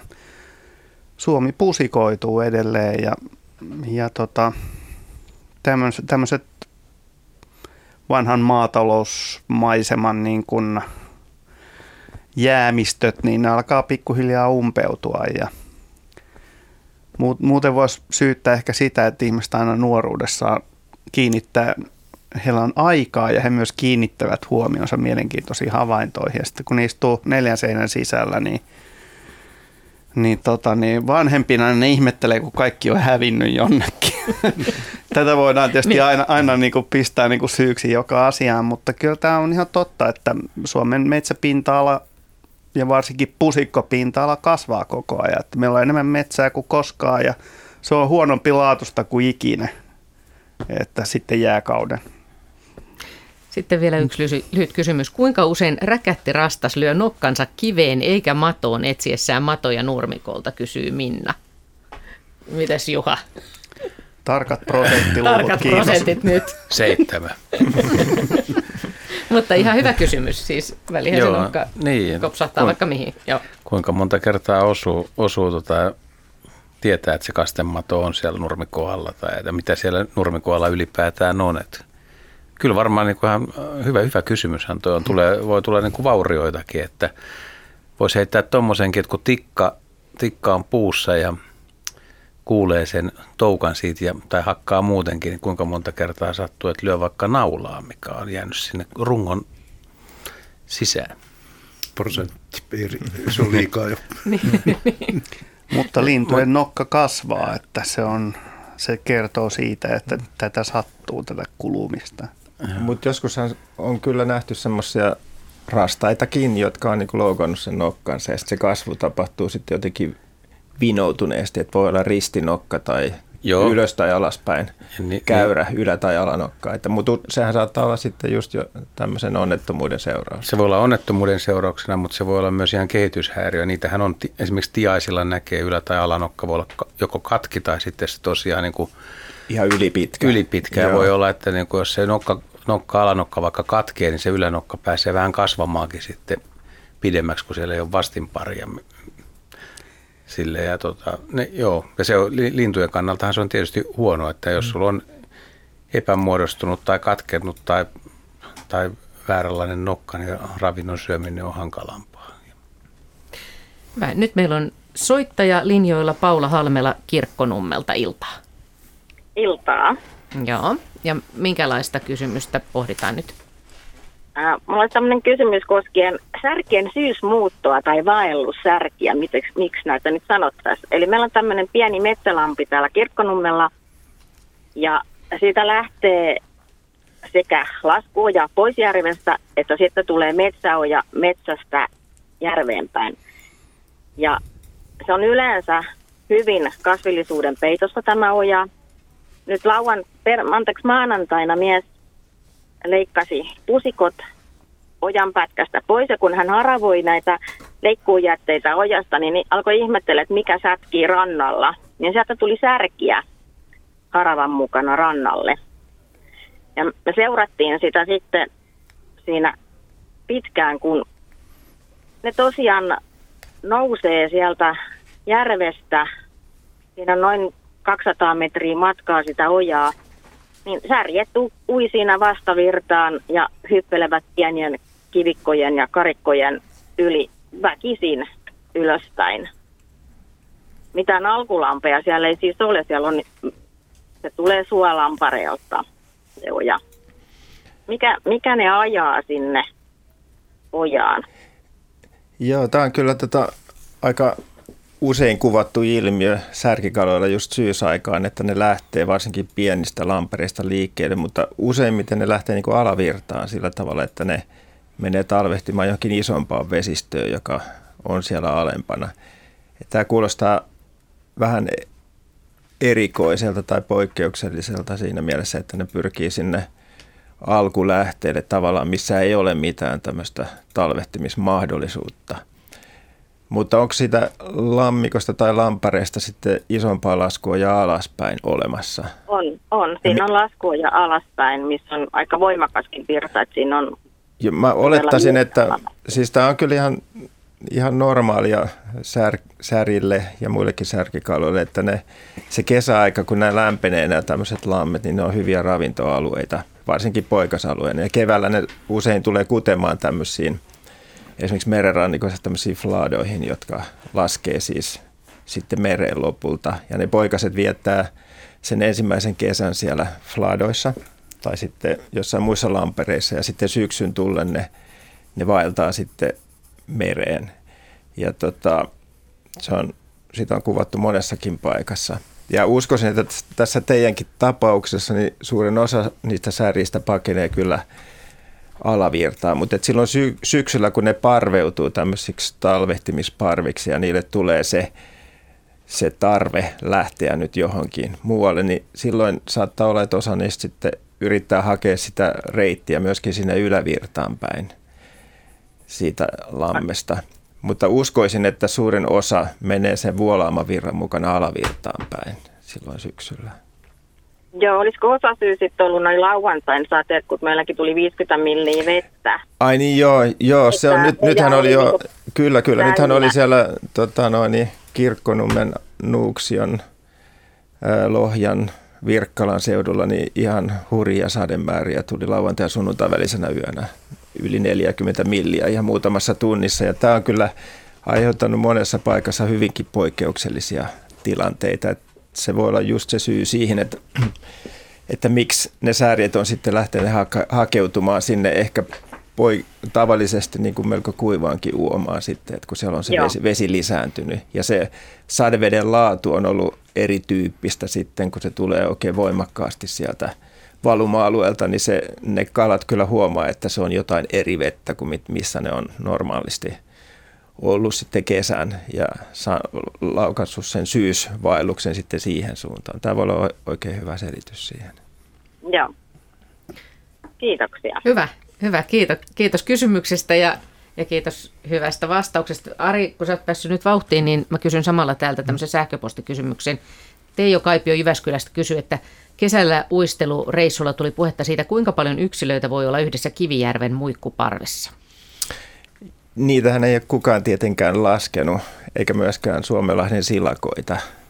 Että niitä pyritään kyllä arvioimaan, semmoisia menetelmiä on olemassa, tämmöisiä kaikuluotausmenetelmiä, joilla pystytään niin kuin arvioimaan näiden kalaparvien tiheyksiä ja taajuuksien ja sitten tämmöisten koetroolausten perusteella sitten sitä kokonaismäärää. Mutta että kyllähän yhdessä isossa muikkuparvessa siinä on kymmeniä tuhansia, satoja tuhansia yksilöitä ihan mahdotonta mennä sanomaan. Ja silakkaparvissa voi olla vielä enemmänkin yksilöitä. Että niiden kokonaislukumäärä on oikeastaan aika mahdotonta arvioida. Sitä paitsi tämmöiset parvet, ne hajaantuu ja tiivistyy aina tilanteen mukaan. Että esimerkiksi virtaukset voi aiheuttaa sen, että tämmöinen iso parvi hajaantuu useammaksi pieneksi parveksi.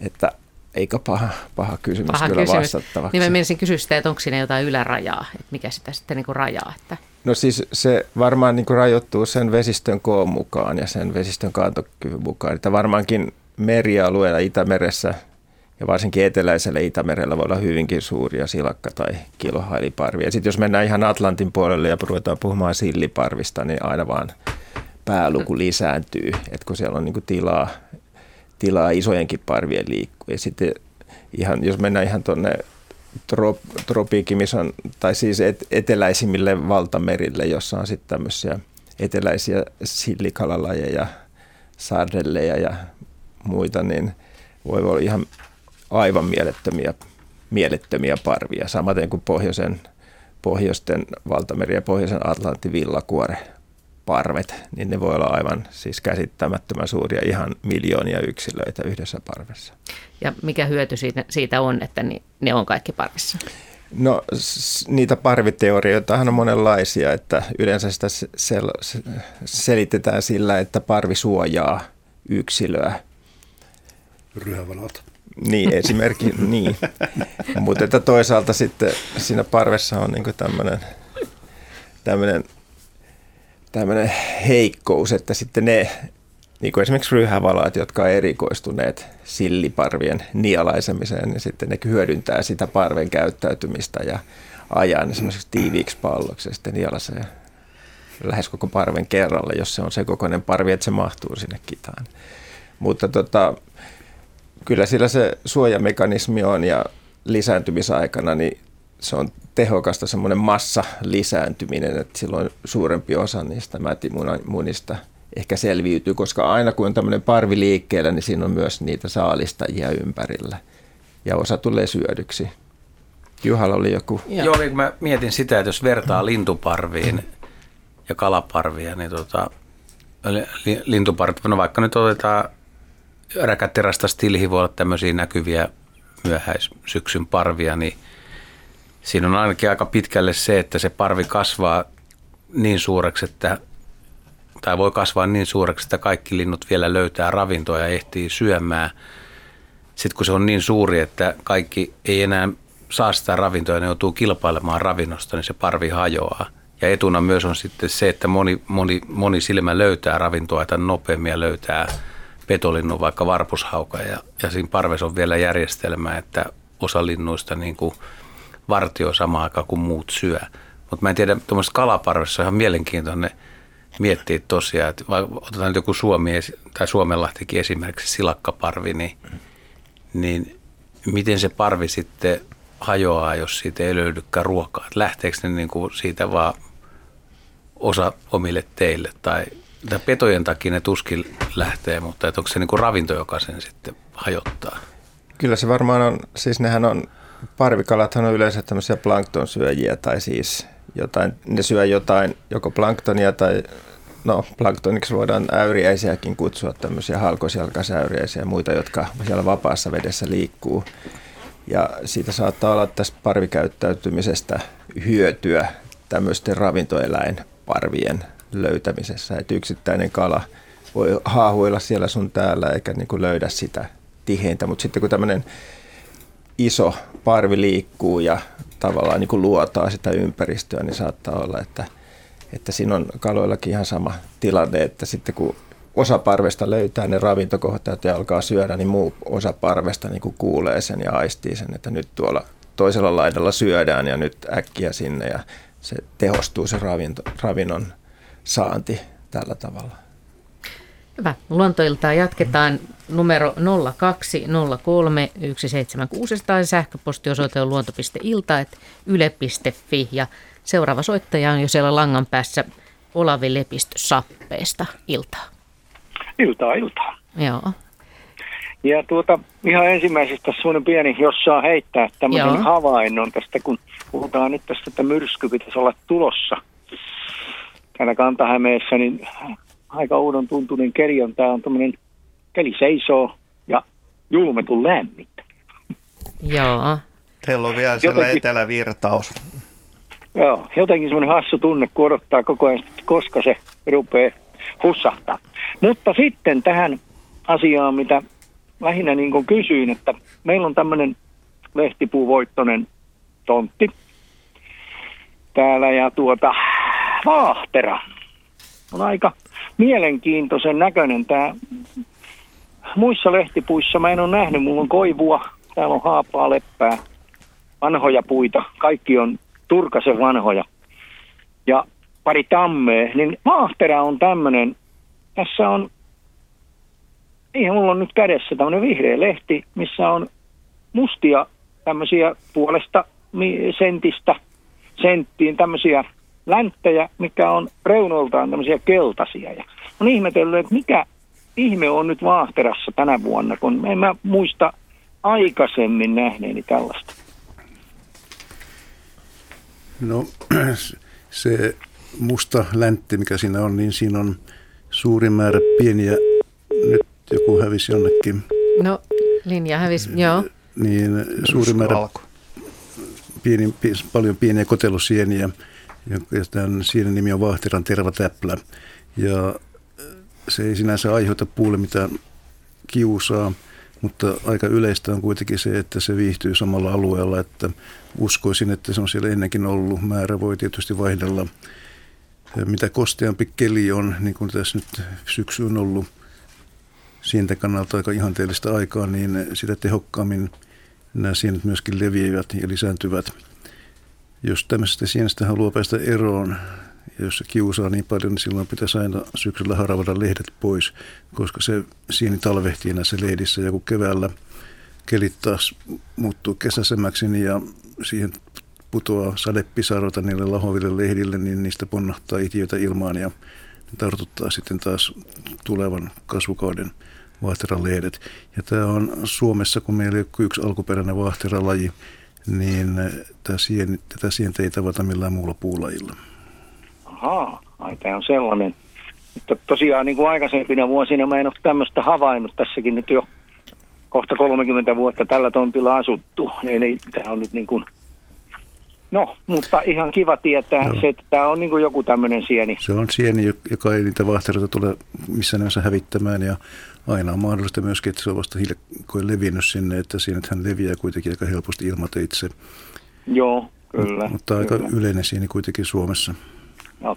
Mutta sitten saanko kysyä myös toisen, Joo. No. toisen kysymyksen.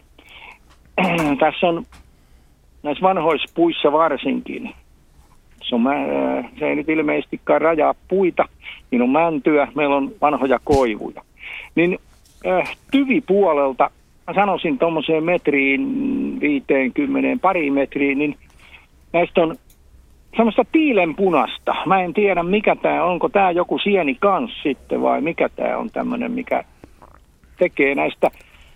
Tuossa on vanha mänty, mänty, minkä tyvipuoli on tosiaan tuonne pari metriin asti. Siinä on semmoinen ihan tiilenpunainen semmoinen, missä siitä lähtee, Onko se, onko se, koittaa semmo- sormella. onko se semmoinen samettimainen, hieman nukkamainen pinta? Joo, kyllä. Ja se on tuossa muutamassa vanhassa koivussa, kun mulla nämä puut tosiaan, nämä on valtaosa. Tässä on joku metsuri, kun kävi kaatamassa tästä pari, niin sanoi, että nämä meidän puut on semmoisia 60-100 vuoden ikäisiä osa.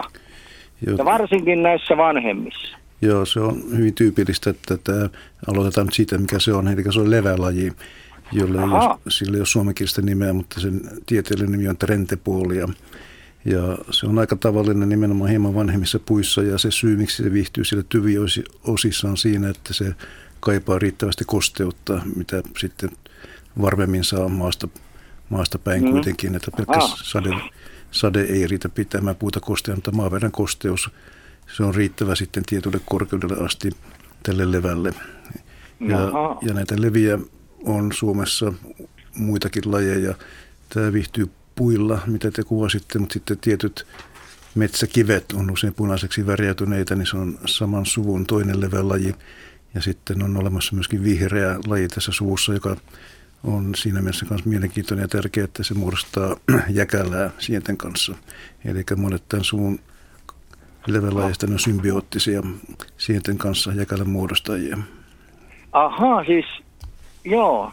Ja nimittäin huomaa itse sen, että tässä nyt kun mä seison tässä pihassa tästä vanhan männyn juurella, niin siinä myös kasvaa jäkälää Kyllä. ja aika runsaasti. Joo. Ja tietysti niitä leviää muitakin sitten, mitä näissä jäkälissä on, mutta, mutta se on ihan mukava sieni ja se on täysin harmiton, että siitä ei ainakaan tarvitse olla huolissaan. Joo, joo, joo, joo ei, ei sinänsä, mutta kiinnostaa vaan näin, kun jos sen koittaa, että luontoa, luontoa seurata ja muuta. Ja samaten tuossa semmoinen pieni havainto, jos tässä kun pari puhelu, muutama puhelu aikaisemmin, niin joku puhui näistä pääskysistä, niin tässä on, meillä on tuossa ulkooven yläpuolella tuommoinen parveke, ja siinä on nyt muutamana vuotena pesinyt räystäspääsky. Tänä vuonna ei. Ja elokuussa niin siihen tuli räystäspääsky pariskunta, joka aloitti pesänteon, mutta lopetti kesken. Niin jotenkin semmoinen hassu havainto vaan, että siihen aikaan, Mm.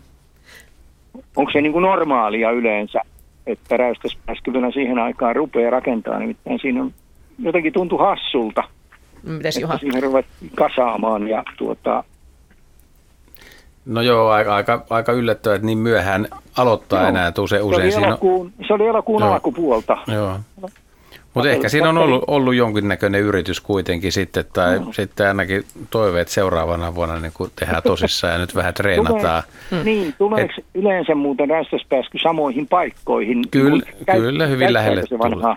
Joo, Joo. kyllä ne tulee ja saattaa siihen samaan, samaan pesään pesiä tai raken, korjata sen vanhan pesän pohjan, että joissain tapauksissa tietysti on helpompi jopa rakentaa kokonaan uusi pesä kuin korjata mm. semmoista talven jäljiltä olevaa huonoa pesää No. tai harakoiden hävittämää. Tästä vielä tuli mieleen, kun tuossa ensimmäisellä tunnilla puhuttiin näistä pesimäpaikoista ja saaristossa Jaska sanoi, että on, on, on tota, paikoittaa onneksi kuitenkin vielä menestystä, mutta sitten on paikoittaa myös semmoisia havaintoja saarista, missä, mihin on harakat tullut ja harakat on, harakat on sitten viimeistellyt tämän pääskyhomman aika ikävään tilanteeseen. Eli jo- jos harakat oppii käyttämään pääskyjen pesiä tai poikasia sieltä ja hajottaa niitä, niin Mm. se on kyllä sitten huono joo, meillä homma. tossa, joo, meillä Hyvä. tuo sinänsä paikka Ki- on semmoinen, että kun se on juuri ulkoimen yläpuolella, että siinä ei harakat pysy, Joo. mutta minä olen Kiitos. kiitollinen näistä tiedoista. Tämä oli Kiito- ihan, ihan, Kiitos ihan hieno kysymyksistä. Kiitoksia. Joo, näitä pääskykommentteja meillä on tullutkin useampia. Täällä on esimerkiksi mm, Kuhmossa on kommentoitu, että parhaillaan kun poikasta lennossa, niin pääskyjä lähes sata langalla, että sieltä löytyy ja siellä on ympärillä luomuviljelykset ja sitten pääskykadon syistä Pirkanmaalta, niin on epäilty, että voisiko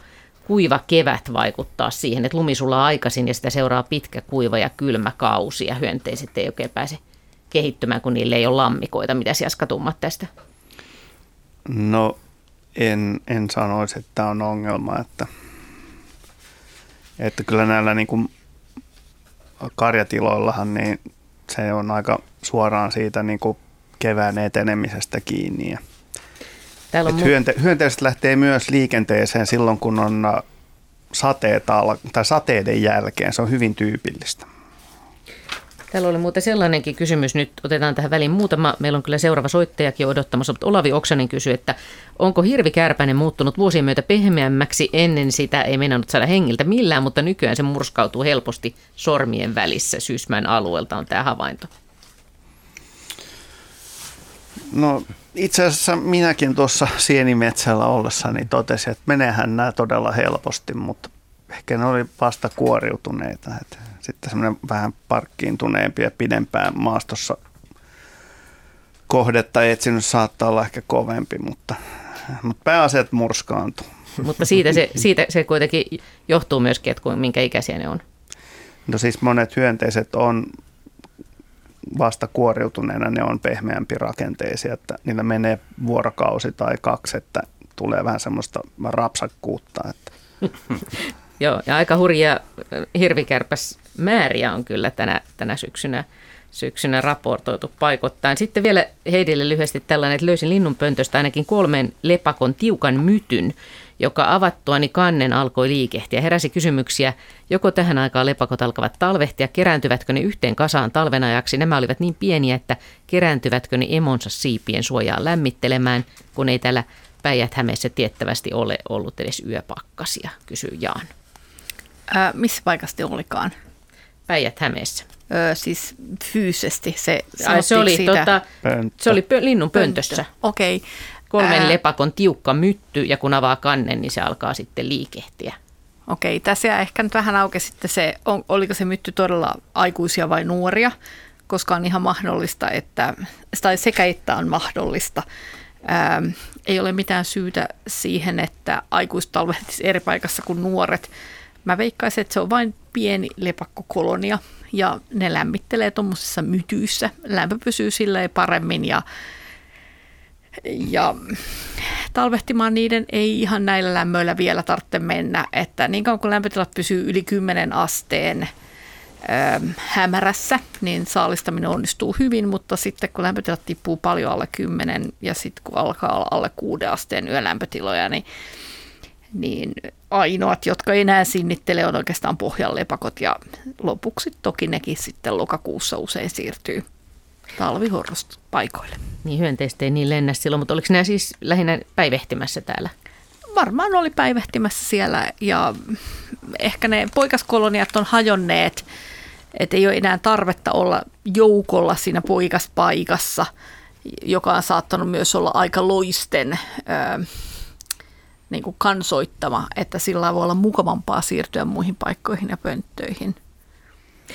Nyt meillä on seuraava puhelu Raippaluodosta. Raimo Tammenmaa on siellä puhelimen päällä ja minkälainen on siellä myrskytilanne?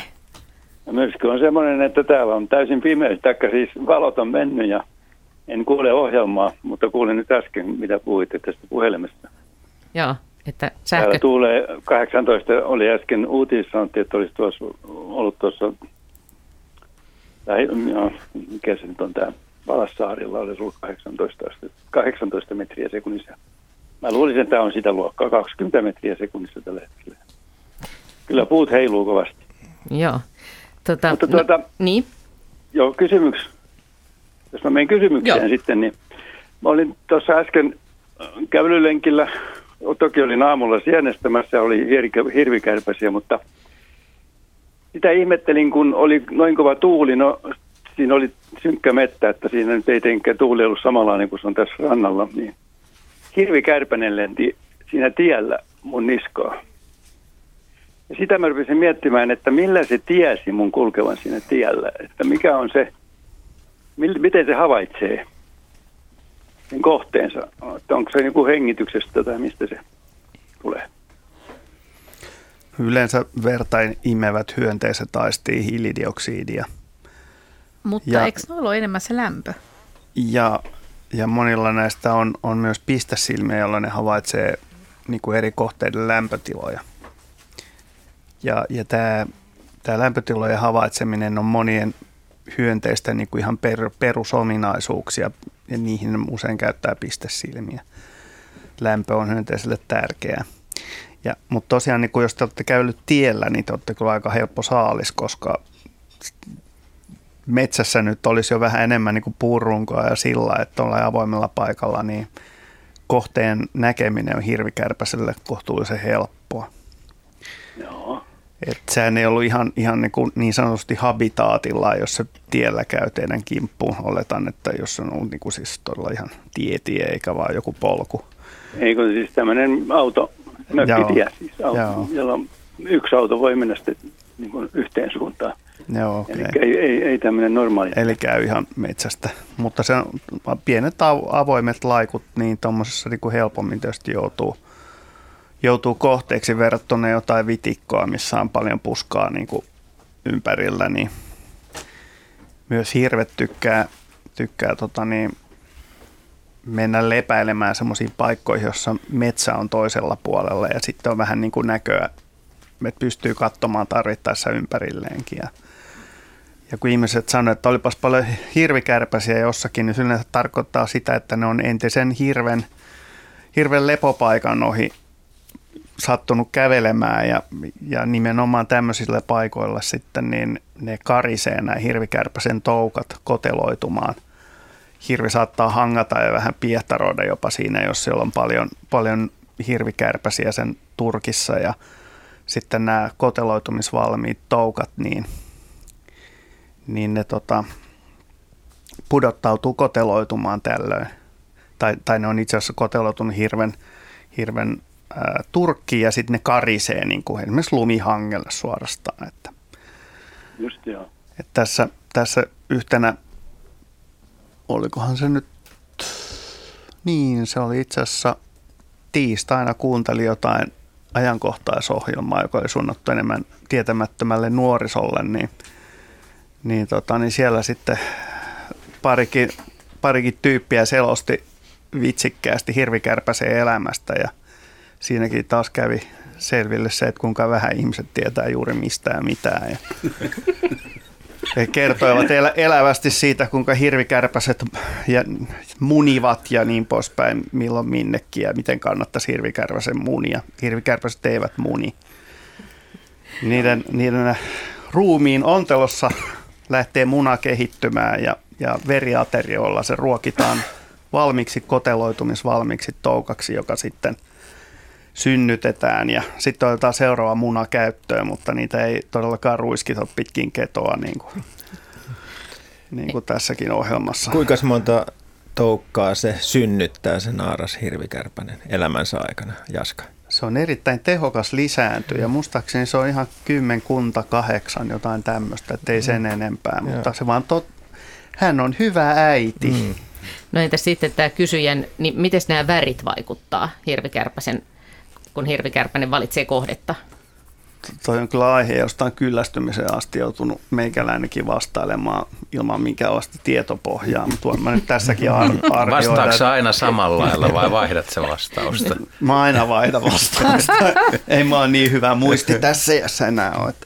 Mutta tota, niin, Että asiasta ei nyt tarkkaan siis tiedetä välttämättä. Niin no, on sitä varmasti tutkittu kantaa. kyllä, että, että siis täysin luonnottomat värit ei houkuttele samalla tavalla kuin ruskean eri sävyt. Mutta kyllä sen se keltaiseen sadetakkiin saa ihan helposti Joo, myös. Tämä, tämä kertoo juurikin siitä, että sitä ei noin vaan uunoteta sitä elukkaa. Että sillä on muitakin niin kuin Monet vankkaa tietoa siitä, että tässä on jotain verevää lähettyvillä. Että. Vai mites Raimo, miten olit pukeutunut? Niin joo, mä just kun mulla oli keltainen asu Kun olin sienimettä saamupäivällä, niin Voiko kysyä, mitä jossain sieltä, kohdassa siellä oli kerätään? nap, napa, napaji, kun tuli, niin lintä lenti suoraan siihen mun takkiin, mutta Joo. ei mulla ollut kuin yksi ainut sitten ihon alla, kun, tai siis vaatteiden alla, kun mä tulin kotiin. Täällä Henry Ja kysyy, mua että kiinno- mitä Niin, sieniä. mua kiinnostaa tietää, mitä sieniä raippaloudesta tähän aikaan vuodesta kerätään. No suppilovahveroita mä olin kattelemassa, mutta niitä oli tosi huonosti. Se oli kantarelleja ja sitten noita vaalea orakasta. Joo, koska niiden sato on tällä hetkellä tuntuu olevan ympäri Suomen erittäin hyvä. Ja, Joo. ja kanttarelle on tänä vuonna enemmän kuin koskaan, että nyt kannattaisi ihmisten, jotka sienestä ja sienestä pitävät, niin mennä edelleen metsään. Joo, mulla olikin tarkoitus kysyä kantarellista sitten lisäksi vielä tämän No, tähän perään. Joo. Joo. Eli nyt kun tosiaan tänäkin aamuna kiersin, niin että onko kantarellia mahdollista olemassa eri lajia? Niitä on olemassa muutamia lajeja, joiden värisävyt vaihtelee. On olemassa tämmöinen hyvin vaalean sävyinen kantarellilaji, jossa tätä keltaista väriä on hyvin vähän muun muassa. Joo. Nyt, ja sitten toinen tämä koko, koko kun tuota määrityskohdassa on aina vaan mitä pieniä. Siihen varmaan Ja sitten vaikuttaa, taas määrityskohdassa on aina vaan niitä suuria. siihen, no paitsi että se vaikuttaa ikää, mutta jossakin kohdissa ne kanttarellit ei todellakaan kasva niin suureksi. Ei ne kasva. Ja silloin on yleensä aika kuiva maaperä siinä paikassa, missä ne jää pieniksi. Kosteamassa maaperässä ne kasvaa suuremmaksi. Että mäkin olen joskus seurannut, kun jättää, jättää tietoisesti pieniä kantarelleja metsään niin ja menee sitten viikon päästä uudestaan katsomaan, niin ei ne välttämättä ole kovinkaan paljon kehittynyt siinä aikana. Että No, mä oon testannut tuossa meidän, se on tämmöinen metsäinen tämä meidän tontti, hyvin puinen. Ja tuota, mä oon rakentanut tuommoisia polkuja siihen ja niiden polkujen reunaan on nyt tullut kantarelleja. Ja siinä on nimenomaan yksi paikka, jonka tulee oikein pieniä. Ja mä oon niitä kastellut ja kastellut ja kastellut ja ei ne ole muuttunut miksikään. Ne, ne on siinä aikansa ja sitten ne siitä, hmm. ne vanhenee ja menee pois, mutta yhtään ne ei kasva.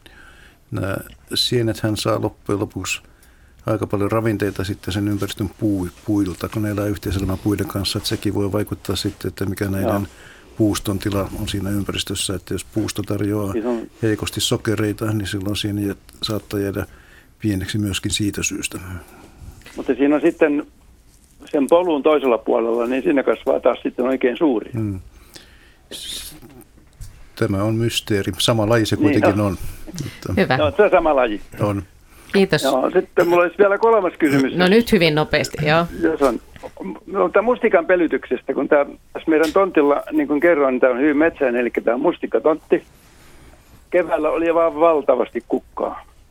Mutta me ei nähty, kun me oltiin tällä karanteenissa vaimon kanssa, niin ei nähty yhtään ainutta mehiläistä tai sen sortista pölyttäjää. Ja tuota, jossain vaiheessa näytti siltä, että ei meille tule yhtään mustikoita.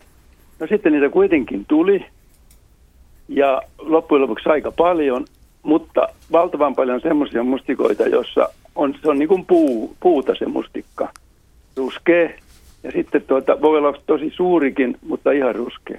Ja sitten tuota, mm, tämmöisiä potku, tyhjiä potkupallomustikoita, eli toinen puoli on pyöreä ja sitten menee, kun se on tyhjä, se, samalla lailla kun on tyhjä potkupallo, niin sitten se toinen, toinen puoli puuttuu ja siinä on vaan semmoinen suora seinämä, joka on sitten aivan puinen tai sitten semmoinen kova.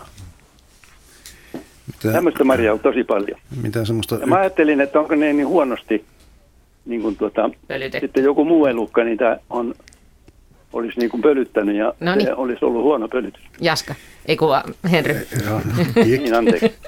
Kiitos Mirja. niin, Joo. niin, niin, äh, pölytys todennäköisesti ei vaikuta tuohon, vaan mustikalla on koko joukko sienitauteja, hyönteistauteja ja toukkia, jotka elää niissä ja ne aiheuttaa yleensä sitten mustikassa tämmöistä epänormaalia kasvoja niiden pilaantumisen ihmisen näkökulmasta. Eli, mutta tutkimatta niitä marjoja on, kutakuinkin Martu sanoi, että mikä tietty tekijä sen on, siihen on vaikuttanut. Joo. Hyvä. Kiitokset näistä kysymyksistä ja turvallista Joo. iltaa sinne Raippaluotoon. Kiitos. Joo, joo. Kiitos vastaus. Ja Jaskalle sen verran, että, että eikö se ole niin, että, että kimalaiset on aika merkittäviä tässä mustikan pölyttäjinä. On, joo, ne on hyvin ahkeria, että muistaakseni nämä meidän, eikö se on niin, että lähinnä nämä kimalaiset pölyttää nämä meidän marjat. Se on näin juuri ja tänä vuonna on Etelä-Suomessa ainakin ollut erittäin hyvä mustikkisato laajalla alueella, niin myöskin merkki siitä, että kimalaiset on kyllä lentänyt tänä vuonna hyvissä olosuhteissa.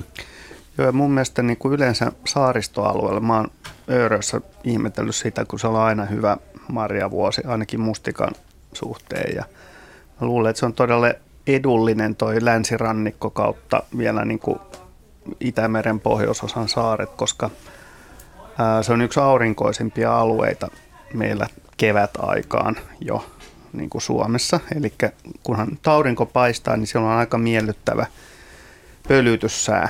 Eli, ja kimalaiset hyötyy siitä, että, että sää on tavallaan niin kuin kiva, mutta että on vähän viileä, koska silloin ne muut hyönteiset ei ehdi niin kuin pöllimään niitä mesiä ja ne saa pitää palkkiot itse.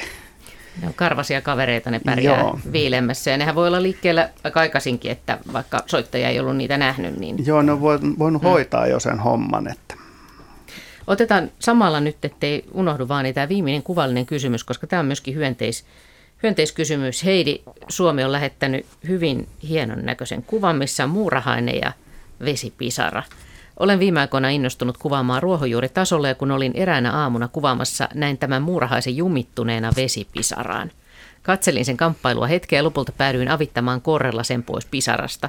Jatkoin kuvaamista ja tulin hetken päästä katsomaan, oliko muurahainen vielä korren päällä, mutta onneksi se oli päässyt jatkamaan matkaansa. Voiko vesipisaralla siis muurahaisille kohtalokas?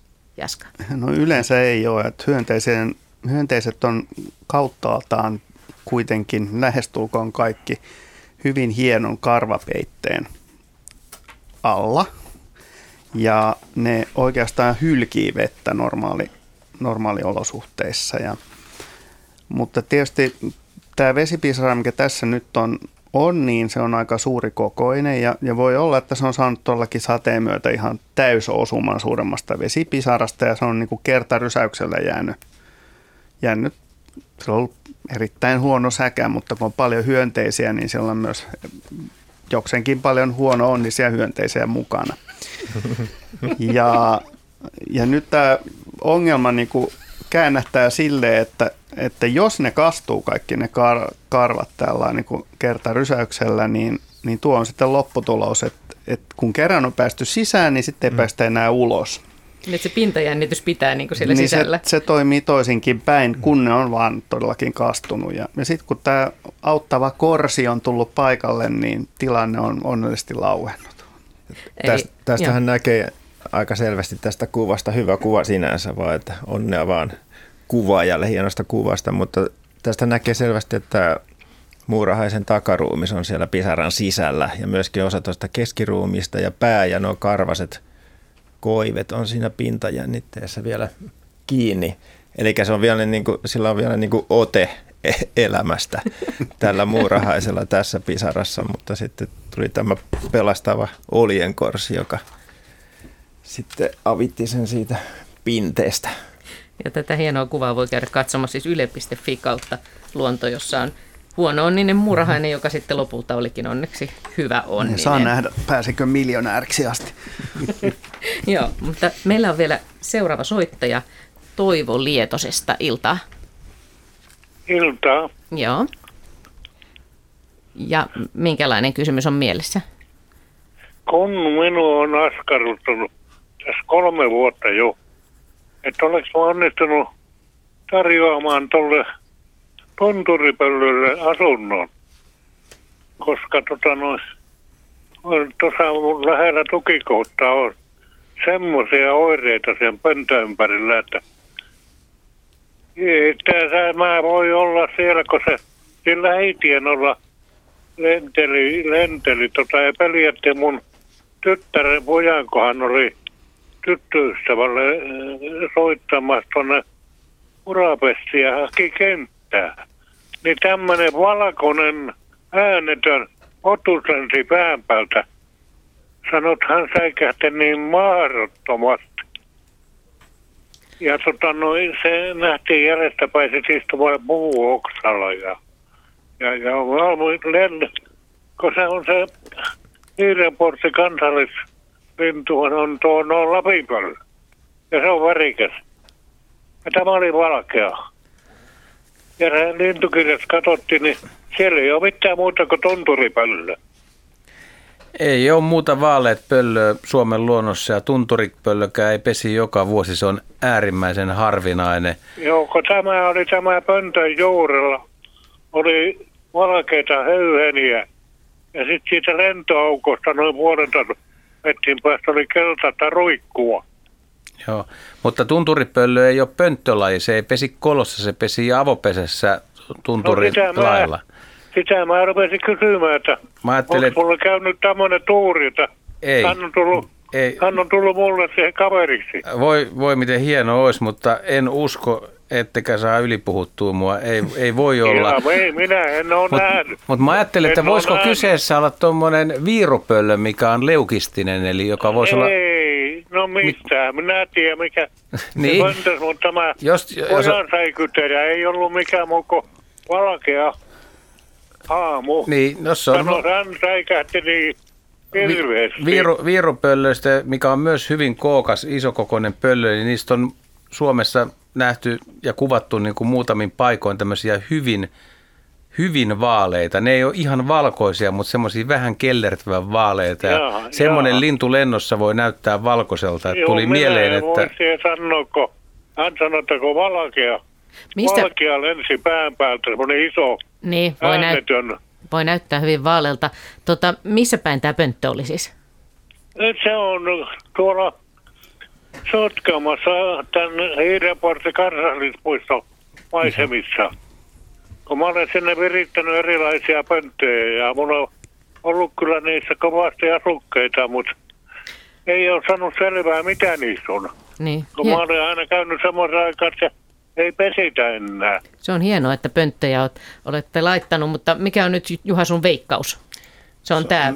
No Sotkamos ei enää kyllä toi, rupeaa viirupöllökin olemaan kyllä niin kuin äärimmäisen harvinainen sillä, sillä korkeudella. En, en, osaa, en osaa sanoa. Jos se pöllö on, niin, niin onko Niin, sitten tämä- mahdollisesti siellä on lentänyt tämä sitten ihan muuten vaan joku toinen, toinen pöllö, vaalea pöllö pöllö. on tota noin, pojan säikytti. Se sai laki ja hän lähtee karuja kattoon ja eihän karuja nähnyt, mutta hänet säikytettiin tomottisesti. Joo. Oliko se vielä niin kuin, että se oli, ol- oliko se metsäalueella vai jossain pellon laidassa? Juu, se oli. Onko oli tämä met... metsäalue tiellä, hän kulki. Tiellä hän kulki, kun hän haki kenttää. Joo. Me, Me... me, Hän saa soittaa, joo, en, en kun siellä on pysty sanoa. Voisiko, Tämä- joo. voisiko Juha Lapinpöllöä olla, kun siitäkin on nähty muutamia tämmöisiä leu, leukistisia No, voi, yksilöitä. Sehän, Lapinpöllö on tämä Hiidenportin kansallislintu. Mm, se voi olla hyviä- Sehän on värikäs. Joo, mutta, Sehän nä, on värikäs. mutta kun niissä linnuissa voi olla semmoisia yksilöitä, joita puuttuu tumma pigmentti, eli ne on niin kuin vaaleita. Et ennemmin ka- käyn, kumminkin kallistuisin siihen suuntaan, että se on joku muu laji ja vaalea yksilö. Tos, koskaan ei voi sanoa, että ei missään tapauksessa, mutta jotenkin, jotenkin en se, se varsinkin se ja metsäbiotooppi, tunturipöllö on ihan avo, avolaji, että se on avomaan laji ja pel, tuommoinen tunturi ja talvella peltolaji. Ja voi näyttää tosiaan pimeässä vaaleelta sitten. Niin, sitten suopöllö tää näyttää esimerkiksi pöllöt. kesäyössä Joo. niin hyvin vaalealta. Mutta tämän selvemmäksi ei tätä, tätä asiaa saada. Meillä on vielä yksi soittaja, joka otetaan tähän lähetykseen, mutta, mutta kiitos tästä ja kiitos näistä, että, että, että siellä pönt- pönttejä laittanut ja, ja jos tulee lisää havaintoja, niin mielellään kuullaan, kuullaan niistä sitten. Mutta nyt siirrytään vielä viimeisen soittajan, soittajan pariin Eija Kilpeläinen Askolasta iltaa. Hyvää iltaa. iltaa. Ja mitä mietitään? Mietitään mustarouskua ja negatoriini, että paljonko se voi syödä mustarouskuja ilman, että saa yliannostusta negatoriinista. En, en yksiselitteistä vastausta pysty antamaan, mutta se ei ole niin myrkyllinen kuin aikanaan on annettu ymmärtämään. Eli mustaruuskun tieteellinen nimi on Lactarius negator, mistä tuo negatorinen nimi tulee. Aika huoletta söisin ja olen siis syönytkin mustaruuskua ja ei ainakaan niin itse en ole huomannut mitään haittavaikutuksia, mutta tuo Juha tuolla viitteellä, että hän, hän kyllä näkee niitä. Niin, muut havaitsevat Muut sitä. havaitsevat. Joo. Mutta se myr, mutta myrkyllisyys ei ole kovinkaan suurta, että en olisi huolissani ellette ne ryhdytte kilokaupalla sitä syömään päivittäin. Joo, sitä minäkin, mutta ajattelin, että val- varmistan asian. Joo, joo, turvallisesti voitte syödä, kun normaalisti syötte. Ruisleipäänkin voi kuolla, jos sitä liikaa syö. Niinpä. Hyvä. Hyvä. Kiito- Kiitoksia. Kiito- kiitoksia soitosta. Täällä on taas kommentoitu myöskin, että viirupöllö Kainuussa ja Sotkamossa myös pesi. Useita yksilöitä hyvinkin lähellä keskustaa Kajaanissa. Kari. Joo, Lähetti tämmöisen viestin. Kyllä mä Joo, vi- viirupöylän kannalla on edelleen. Muutama, muutama lyhyt kysymys ehditään vielä tässä. Esimerkiksi äh, Pirkko Ruhanen kysyy, että äh, tämmöistä, että löysin täällä myrskylässä villakarvajalan toukan, pudotin sen vahingossa ruusupuskaan. Osaako se mennä sieltä oikeaan paikkaan koteloitumaan, kun en löytänyt sitä, että olisin vienyt, jäi huoli? Voi olla huoletta. Se on yhtä lailla siellä ruusupuskassa, niin kuin, vaikka olisi vielä vähän nälkäinenkin, niin se syö kaikkia ruusukasveja melkeinpä. Että, ja koteloituminen onnistuu minne vaan suunnilleen. että ei hätää. Ja, ja nyt tosiaan vielä sieni-ilta tulee siis viikon kuluttua, eli tässä tuli aika paljon sienikysymyksiä ja ei ihme, koska, koska sienet varmasti kiinnostaa, mutta, mutta niistä voi kysyä sitten lisää. Ja sitten täällä on tämmöinenkin kysymys, Pirkko Vuori Turusta kysyy, kertoo, että asun kerrostalon kuudennessa kerroksessa, ikkunan takana on kaunis mänty. Kahden viikon ajan talitintti on tullut nukkumaan oksan tyveen rungon viereen. Se tulee aina ilta, illalla seitsemältä ja aamulla herää kuuden maissa. En tiennyt, että linnut nukkuu siis yli kymmenen tuntia, kun se oli välillä nukkunut seitsemänkin. Nukkuuko kaikki linnut oksilla yötentä talvella ja nyt kun on myrsky tulossa, niin miten ne sitten nukkuu? Ja toivon aina, että päivällä sataisi, jos on pakko sataa, että linnut saisivat rauhassa nukkua yöllä. Joo, osa, osa linnuista nukkuu puiden oksilla ja nyt kun, tu, nyt kun myrsky on, niin voi olla, että täytyy er- entistä tarkemmin katsoa se paikka, että pysyy siellä oksalla ja sade tietysti tekee ome, oman tepposensa. Osa linnuista etsiytyy linnunpönttöihin, osa luonnonkoloihin, maakoloihin, kalliokoloihin, kivenkoloihin, rakennusten suojiin. Että kyllä on niin kuin monta paikkaa, missä, missä pystyy yöpymään. Ja sitten Elina kysyy tällaista, että hei, onko olemassa tutkimusta sammakkoeläinten määristä ja niiden vaihtelusta Suomessa? Itselläni on tuntuma, kuin tavalliset sammakot olisivat vähentyneet. Nykyään niitä ei näe läheskään yhtä usein kuin vielä 30-40 vuotta sitten. Pitääköhän tämä paikkansa? Kyllä varmasti pitää kyllä siitä on tehty tutkimuksiakin, että jollekin alueella on ehkä enemmän taantunut kuin toisilla, mutta että tämä kyllä pitää ihan paikkansa tämä. Henry? Ei mitään, kuuntelemaan tuota ääntä, sataako siellä? Tämä on, tämä on varmaan se, tulee, tämä on varmaan se, se myrskyääni, johon kohta, Vihjenomaisesti. kohta lopetetaan, joka kertoo meille, että on enää pieni hetki aikaa tätä lähetystä. Mä luulen, että se tuli ulkoa. Jota se, Onnittelut vaan studioon hyvästä harhautuksesta. Nimenomaan. Täällä aletaan olla tässä vaiheessa jo syyskuinen luontoilta siis selvästi alkaa olla päätöksessään.